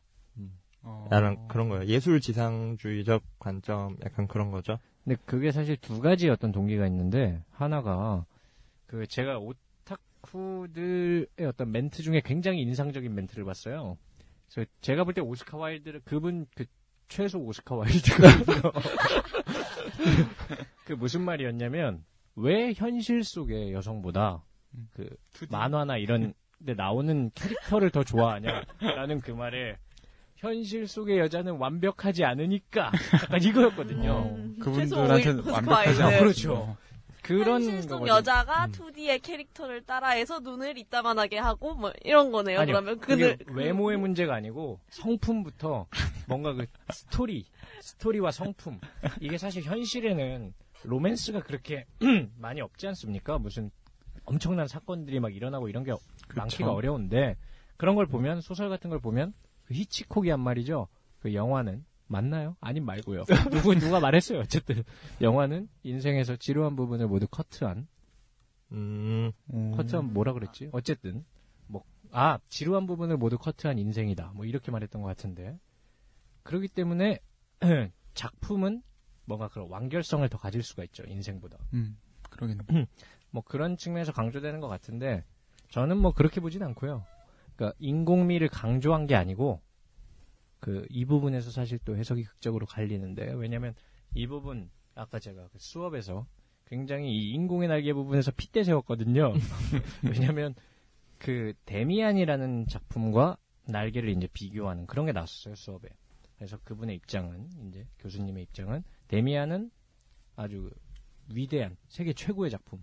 그다음 이그 저질의 수준 낮은 날개를 몰아. 약간 뭐 좀 이런 느낌을 전 받았는데 아니면 말고요. 제 느낌이 그랬는데 음, 저는 여기서 과감하게 어그로 한번 가죠. 저는 날개가 더 좋은 작품이라고 봐요. 음. 날개가 헤르만 헤스의 데미안보다 더. 위대한 작품이다. 아, 그 헤르만 헤세는 날개, 시타르타 이런 거부터 저는 그냥 좀 그 어떤 성숙한 자아에 대한 그 동경과 자기의 판타지를 좀 왜곡된 형태로 담, 어, 이거 좀. 네, 날개 왜곡이니까 시타르타가 아니라 뭐 데미안 수레바퀴 아래서 시타르타예요. 전부 다 어떤 이상적인 모델이 그냥 존재하지 않는 어떤 그런 존재를 그냥 그려내는 거죠. 아, 나 사기 이런 캐릭터. 사람 너무 좋아. 약간 음. 이런 건데, 어, 날개 같은 경우는 저는 인공의 날개라는 게 아까 말한 그 3단계 차는 산이요. 그거 생각하시면 되는데, 원래 인간한테 날개가 어딨어요. 그러니까 저는 데미안 같은 처리를 보면 일테면 이거 헤르만 헤세라면 여기서 진짜로 날아가거든요. 날개 달고. 근데 인간한테 원래 날개가 어디 있습니까? 원래 없는 겁니다. 근데 불현듯 겨드랑이가 가렵다. 뭐 이건 안 씻어서 그런 거. 아, 혹시 아, 가려우신가요? 우쭐일 수 있잖아요. 여기서 인공의 날개. 저는 안, 저는 굉장히 가렵지가 않아요. 좀 가려우실 것 아, 같아요. 저는 굉장히 잘 씻어요. 근데 그 인공의 날개가 돋았다는 거는 원래 날개라는 건 없는 거예요. 그러니까 음. 아까 거기서 본 것처럼 불교 철학에서의 이야기를 본 것처럼 원래 이 세계에 어떤 의미가 원래 주어져 있는 게 아니에요. 근데 거기서 내가 의미를 만들어서 부여하는 거죠. 그러니까 주어진 운명에 순응하는 게 아니고 이를테면 내가 날 수 있다고 날 수 있기 때문에 원래 그런 능력치를 받았기 때문에 나는 게 아니고 내가 날고 싶으니까 날려고 하는 거예요. 음. 내가 나에게 부여한 날개다. 그렇죠. 깊은 거기에도 인간 삶에 대한 어떤 깊은 미학이 있다고 보거든요. 저는. 그래서 그러니까 내가 만들어낸 날개니까 인공의 날개인 거죠. 음. 그래서 이 인공의 날개는 곧 그런 거죠. 희망, 야심. 말하자면 이런 거예요. 준영 씨는 앞으로 인생 어떻게 보세요? 잘 되실 것 같아요? 전 항상 긍정적으로 보고 있죠. 어우, 굉장히 좀 그 무모한 표정을 짓는데. 근데, 말하자면 그런 거예요. 너는 안 될 거다. 어, 실제로 안 될 수도 있죠. 그걸 될지 안 될지 어떻게 알아요? 이를테면 제 생각에는 해- 그 데미안 같은 스타일은 자기가 모르는 걸 안다고 하는 거예요. 그, 제 생각에는 그 작품을 볼 때 그 작가분은 초월의 단계를 잘 모르시는 것 같은데, 어쨌든 자기가 모르는 거에 대해서 안다고 하는 거고, 음. 이 사람은 지금 모른다는 거죠. 그 인공의 날개는 일종의 희망 같은 거예요. 앞으로 내가 될지 안 될지 모르지만 나는 그렇게 되도록 할 것이다. 그다음 그 의지는 뭔가 지금 자기의 상태를 초월해서 진정한 의미를 되, 되찾는 게 아니죠. 진정한 의미를 찾아내고 주체적인 존재로 서고자 하는 그걸 통해서 또 하나 이건 조금 나간 해석이긴 한데 아내에 대한 진정한 사랑 이거를 우리가 앞에서 얘기하던 거랑 엮어서 얘기를 하면 뭐 정조관념이니 그런 것들에 매, 매여 있던 음. 자신 그렇게 되면 이제 아내를 진정으로 사랑하지 못하고 있었죠. 그쵸. 그걸 극복하기 위한 여러 가지 시도들이 여러 작품에서 나온단 말이에요. 음. 근데 이 아내로 상징되는 외부 세계에 대한 사랑, 그 진정한 사랑, 외부 세계를 진짜로 이해하고 사랑하기 위해서 날개를 다는 거죠. 음. 저는 이렇게 봅니다. 그럼 진짜 그 결말이 자살일 수가 없겠네요. 아. 그렇죠. 그렇죠. 저는 그 자살은 안이 맥락에서 보면은 결말이 자살이라는 거는 이건 뭐 책을 엉덩이로 읽은 거죠. 열심히 약간 다시 살아봐야지 하고서 그냥 난 옥상에 있으니까 뛰어내린 약간 그렇죠. 이런 게 되는. 그 말도 안 되는 소리죠. 말도 안 되는 소리. 그래서 박민수 선생님께 참 감사하고 나서서 음, 하나 확증을 해주셨나요? 결론이네요. 그렇죠. 나섰 나섰 나섰죠. 근데 보면 이제 그 오늘 좀 그 날개 이제 슬슬 마무리하면 네. 어, 그 여성이라는 존재에 대해서 지금 보면 지속적으로 나오는 게 잘 모르겠다. 뭐 양파에 비유하는 것도 나와요. 실화에 뭐 음. 담아내길 음. 같다. 까고 까도 끝끝내 자기 모습을 보여주지 않는다. 음. 껍질만 계속 있지. 뭐 이런 식으로 하는데 미지의 존재라는 인식도 제가 볼 때는 그걸 통해서 어떤 인식을 통해서 의미를 획득하고자 했던 것 같아요. 그 존재의 의미를. 그리고 자기가 영향을 안 주려 그러거든요. 보면 굉장히 수동적이다. 관계에서 수동적이라고 하는데 약간 이런 거예요. 제 생각에 이것도 그 진정한 사랑과 약간 관계가 있는데 그런 거 있잖아. 내가 그 이 여성이 있는데 내가 굉장히 열심히 이것저것 막 다 바치고 뭔가 그 구애의 어떤 행동을 했어. 그래서 이 사람이 나를 사랑하게 됐어. 이러면 약간 아 이거 좀 운명 아닌데 약간 좀 이런 음, 느낌이 들잖아요. 김종배의 어. 다이아몬드는 진정한 사랑이 아닌데. 약간 좀 수작질 부려가지고 내가 음. 한것 같은 느낌이 들잖아. 약간 그런 게 싫은 것 같아. 그래서 진 true love를 찾는. 그렇지. 약간 진짜 운명을 찾기 위해서 진짜 너를 다 보여줘. 약간 좀 이런 거란 말이에요. 꼭 그렇게 하셔야 했나요? 아, 그, 저 굉장히 그 좋아하는 선생님이 그 굉장히 충격적으로 보여주셨던 거예요. 근데 어쨌든 근데 이상의 작품들 이제 마무리인데 그 시의 가정 가정이라는 시나 사실 이런 시 처음 우리가 음, 음, 네. 소개했던 이런 작품들을 보면 또 하나 이- 이상에서 굉장히 드러나는 흥미로운 특징은 나는 안 된다. 나는 안 된다라는 게 좀 깔려 있어요. 음, 그러니까 가정에서 뭐 그건 찾아서 읽어보시고 마지막 대목이 이거거든요. 나는 그냥 뭐 문고리에 쇠사슬 뭐 모르겠어요. 정확한 어디는 모르겠고 매어 달렸다. 그, 그 집에 매어 들어가려고 문이 이제 그다음 마지막 말이 이거예요. 문을 열려고 안 열리는 문을 열려고 이렇게 끝나거든요. 그러니까 이상은 기본적으로 안 열린다고 생각해요. 그러네. 그리고 언젠가 다른 작가들 이야기도 할 수 있을지 모르겠는데 제가 볼 때는 이 측면에서 재밌는 우리나라 문학의 위대한 계보가 있는 것 같아요. 이상, 김종삼, 기형도 이런 작가들이 시인들이 그 이런 비슷한 어떤 세계관을 가지고 있는데 각자 스타일이 달라요. 간단히만 말씀드리면 그 김종삼 시인 같은 경우 는 굉장히 제 좋아하는 굉장히 좋아하시죠. 좋아하는 시인인데 라산스카.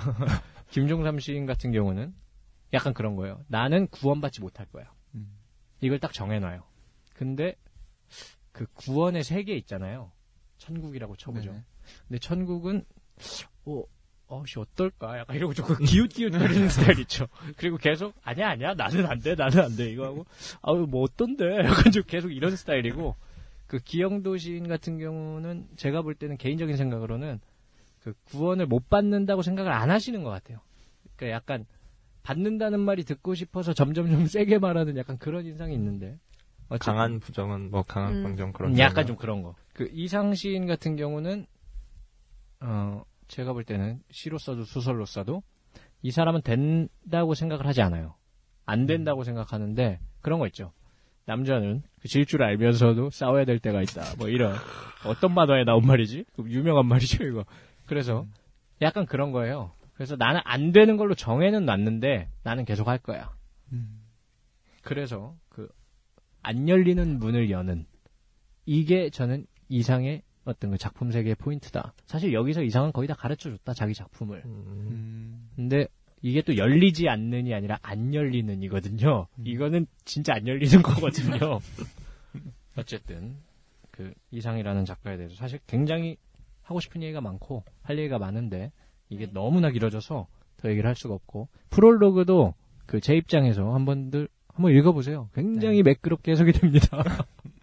그 혹시 질문 사항이 있으시면 메일을 주시면 제가 또 이 문제는 되게 친절하게 답변을 드리거든요. 다른 이메일 건안 주소가 하는데. 어떻게 되나요? 아, 10. 그 숫자 10이에요. 그 다음에 mouth. 입을 영어로 쓸 때. 근데 입이 mouth인데 영어로 스펠링이 뭔가요?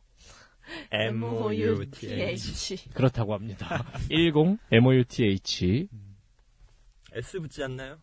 아니, 안 붙어요. 안 붙어요. 어, 골뱅이 공- 네이버닷컴. 네이버. 네이버. 왜 네이버로 했을까? 가입을. 더, 더 이상은 네이버. 그, 어쨌든, 질문을 그 다음에 저희가 이제, 그, 아, 말씀하세요. 아, 아니, 끝나신 아니. 것 같아요, 말씀. 중간에 뭐 좀 집어넣으려고 그랬는데. 어, 자기의 목소리를. 아니, 아니. 그러면 마지막으로 그 아, 지금 그 혹시나 잘 모르실 수가 있는데 이상 얘기 끝난 거고요. 그 뭐야? 우리 이제 그 업로드 하는 거랑 관련해서 뭐 소개를 드려야 될 것 같아요. 뭐 정문 씨가 좀 말씀해 주실래요? 어디 올라가나요? 팟빵닷컴에 올라가고요. 네. 아이튠즈에서도 검색해서 들으실 수 있습니다. 아, 그러면 아이폰 쓰는 사람만 아이튠즈에서 들을 수 있나요? 아니요, 그냥 일반 PC에서도 아이튠즈 접속하실 수 있고요. 아이폰. 있으신 분은 네. 네, 팟캐스트 어플 쓰시면 되고 일반 이제 안드로이드 사용하시는 분들도 팟빵 어플이 있어요. 이제 그거 다운 받으시면 쉽게 청취하실 수 네. 있습니다. 팟빵. 사이트에서도 들을 수 있죠. 네, 사이트에서도 바로 들을 수 있고. 네, 임열계라고 치시면은요, 음. 네, 바로 나옵니다. 팟캐스트도 바로 나오고, 팟빵 어플에서도 바로 나오니까 많이 많이 검색해서 들어주시고요. 그리고 페이스북이랑 네. 트위터. 음, 네, 아, 저희가 또 SNS를, 네, 어떤 분이 관리하시는지 잘 모르겠는데 만들었어요. 저희가 이제 카페만 있는 게 아니라 여러분들하고 조금 더 가까이에서 실시간으로 이야기를 함께 나눠보고자 만들었는데, 트위터, 트위터 계정은 어떻게 되죠? 템마우스죠, 이것도. 아, 이거는 텐마우스하고 마지막에 S가 붙어요. 음. 아, 정말 일관성이 없어요. 아, 뭐야? 먼저 쓰신 분이 계시면? 아, 저런. 아. 그리고 네, 템마우스, 음. 이건 꼭 복수니까, 네, 템마우스, S 꼭 붙이셔서, 음. 네, 하셔야 저희께 나오는 거고요. 페이스북은요? 아, 그, 저 읽어드려. 그, 페이지스 슬래시 퍼센트 이시 퍼센트 그거 아, 아직 네. 이게 페이스북에서 임열계를 또 검색을 하시면은, 나옵니다. 바로 나와요. 나옵니다. 네, 지금 바로 좋아요 나와요. 51명 있고요. 네, 가면은, 1514 8762 024 097 있어요. 아, 왜 저러시는 거죠? 네. 네, 페이스북에서 임열계 검색하시고 그냥 트위터도 임열계 치시면 돼요. 사실 템마우스 뭐 이런 거 필요 없고요. 임열계, 임열계 아이 개 네, 고요. 그래서 뭐 페이스북 들어갔는데 뭐 없네요. 뭐. 지금 아무것도 없는데 뭐 이제 뭐 활성화돼. 네, 여러분들이 욕도 하시고. 아무거나 쓰셔도 돼요 여기에. 뭐 앞으로 더 활발하게 접촉이 됐으면 좋겠네요. 네, 어떻게 또 어영부영 2회까지 됐는데 네. 뭐 새로 오신 그 준석 씨. 음. 오늘 들어보니까 근데 그 아까 말한 불가의 3단계 음. 네네. 그 사는 산이요 물은 물인데 그 얘기는 제가 지금보다 더 어렸을 때부터 음. 그 정- 양정근 씨와 교류를 통해 몇 번 들었던 얘기인데 네네. 오늘 이상 해석을 그런 식으로 하시는 거 보니까 음. 음, 굉장히 흥미롭기도 하고 음. 다 끝나고 났을 때 약간 그런 걸 느꼈어요. 양정근 씨와 저와 뭐 최정문 씨랑 준영 씨는 어떤 생각을 가지고 이 방송을 하시는지 모르겠는데 우리 이것도 약간 안 될 걸 알지만 하고 있는 거 아닌가? 사실 저는 인생 전반을 좀 그렇게 그러다 보니까 저는 굉장히 좀 동질감을 느끼고 음. 근데 굉장히 이게 부정적인 의미가 아니라 되게 좋은 의미 같아요. 나는 한다. 안 하고 있는 것보단 낫잖아요. 그렇진 않아요. 제가 해보기도 하고 안 해보기도 같은데. 했는데 아, 그렇진 그래요? 않아요. 예. 네, 뭐 어쨌든 알겠습니다. 어, 저는 이제 주제가 이상을 이제 다룬다고 해서 좀 이제 겁을 먹었다 해야 되나? 네. 제가 아는 게 음. 없기 때문에 고등학교 때 이제 소설 한 편 읽었던 거 빼고는 이제 문외한이라서 걱정을 했는데 이야기를 이제 들어보니까 실제로 되게 재밌던 부분도 있고 어, 전혀 그런 표정이 아닌데요 지금. 아니요 재밌었어요. 이 여자 관계가 복잡하더라고요. 그런 거 되게 좀 좋아해요. 농담이고요. 근데 뭐 그냥 인상으로는 문외한으로는 안 보이고 약간 무례한으로 보이거든요. 무레배. 어쨌든 네, 그래서 되게 재밌었고 네. 한번 이제 작품들을 찾아서 한번 다시 보고 싶은 마음이 생기네요. 굉장히 낭만적인 작가입니다. 네. 짧아요. 음. 네. 지금까지 들으시느라 다들 수고 많으셨습니다. 수고라죠. 재밌으셨나요? 네, 오늘 2회. 어, 굉장히 재밌었어요. 아, 그거는 양정근 씨 생각이고요. 어, 네, 어쨌는지 잘 모르겠는데, 임열계 대담 A팀 2회. 저희가 준비한 내용은 여기까지고요. 또 3회가 바로 다음 주에 이어서 업로드가 될 거니까 앞으로 3회, 4회 뭐 계속 한 100회까지 했으면 좋겠는데 어떨지 모르겠어요. 어쨌든 앞으로 쭉쭉 더 발전하기를 기원하면서 그럼 저희는 3회에서 다시 찾아뵙도록 하겠습니다. 임열계. 임열계. 임열계. 임열계, 임열계였습니다.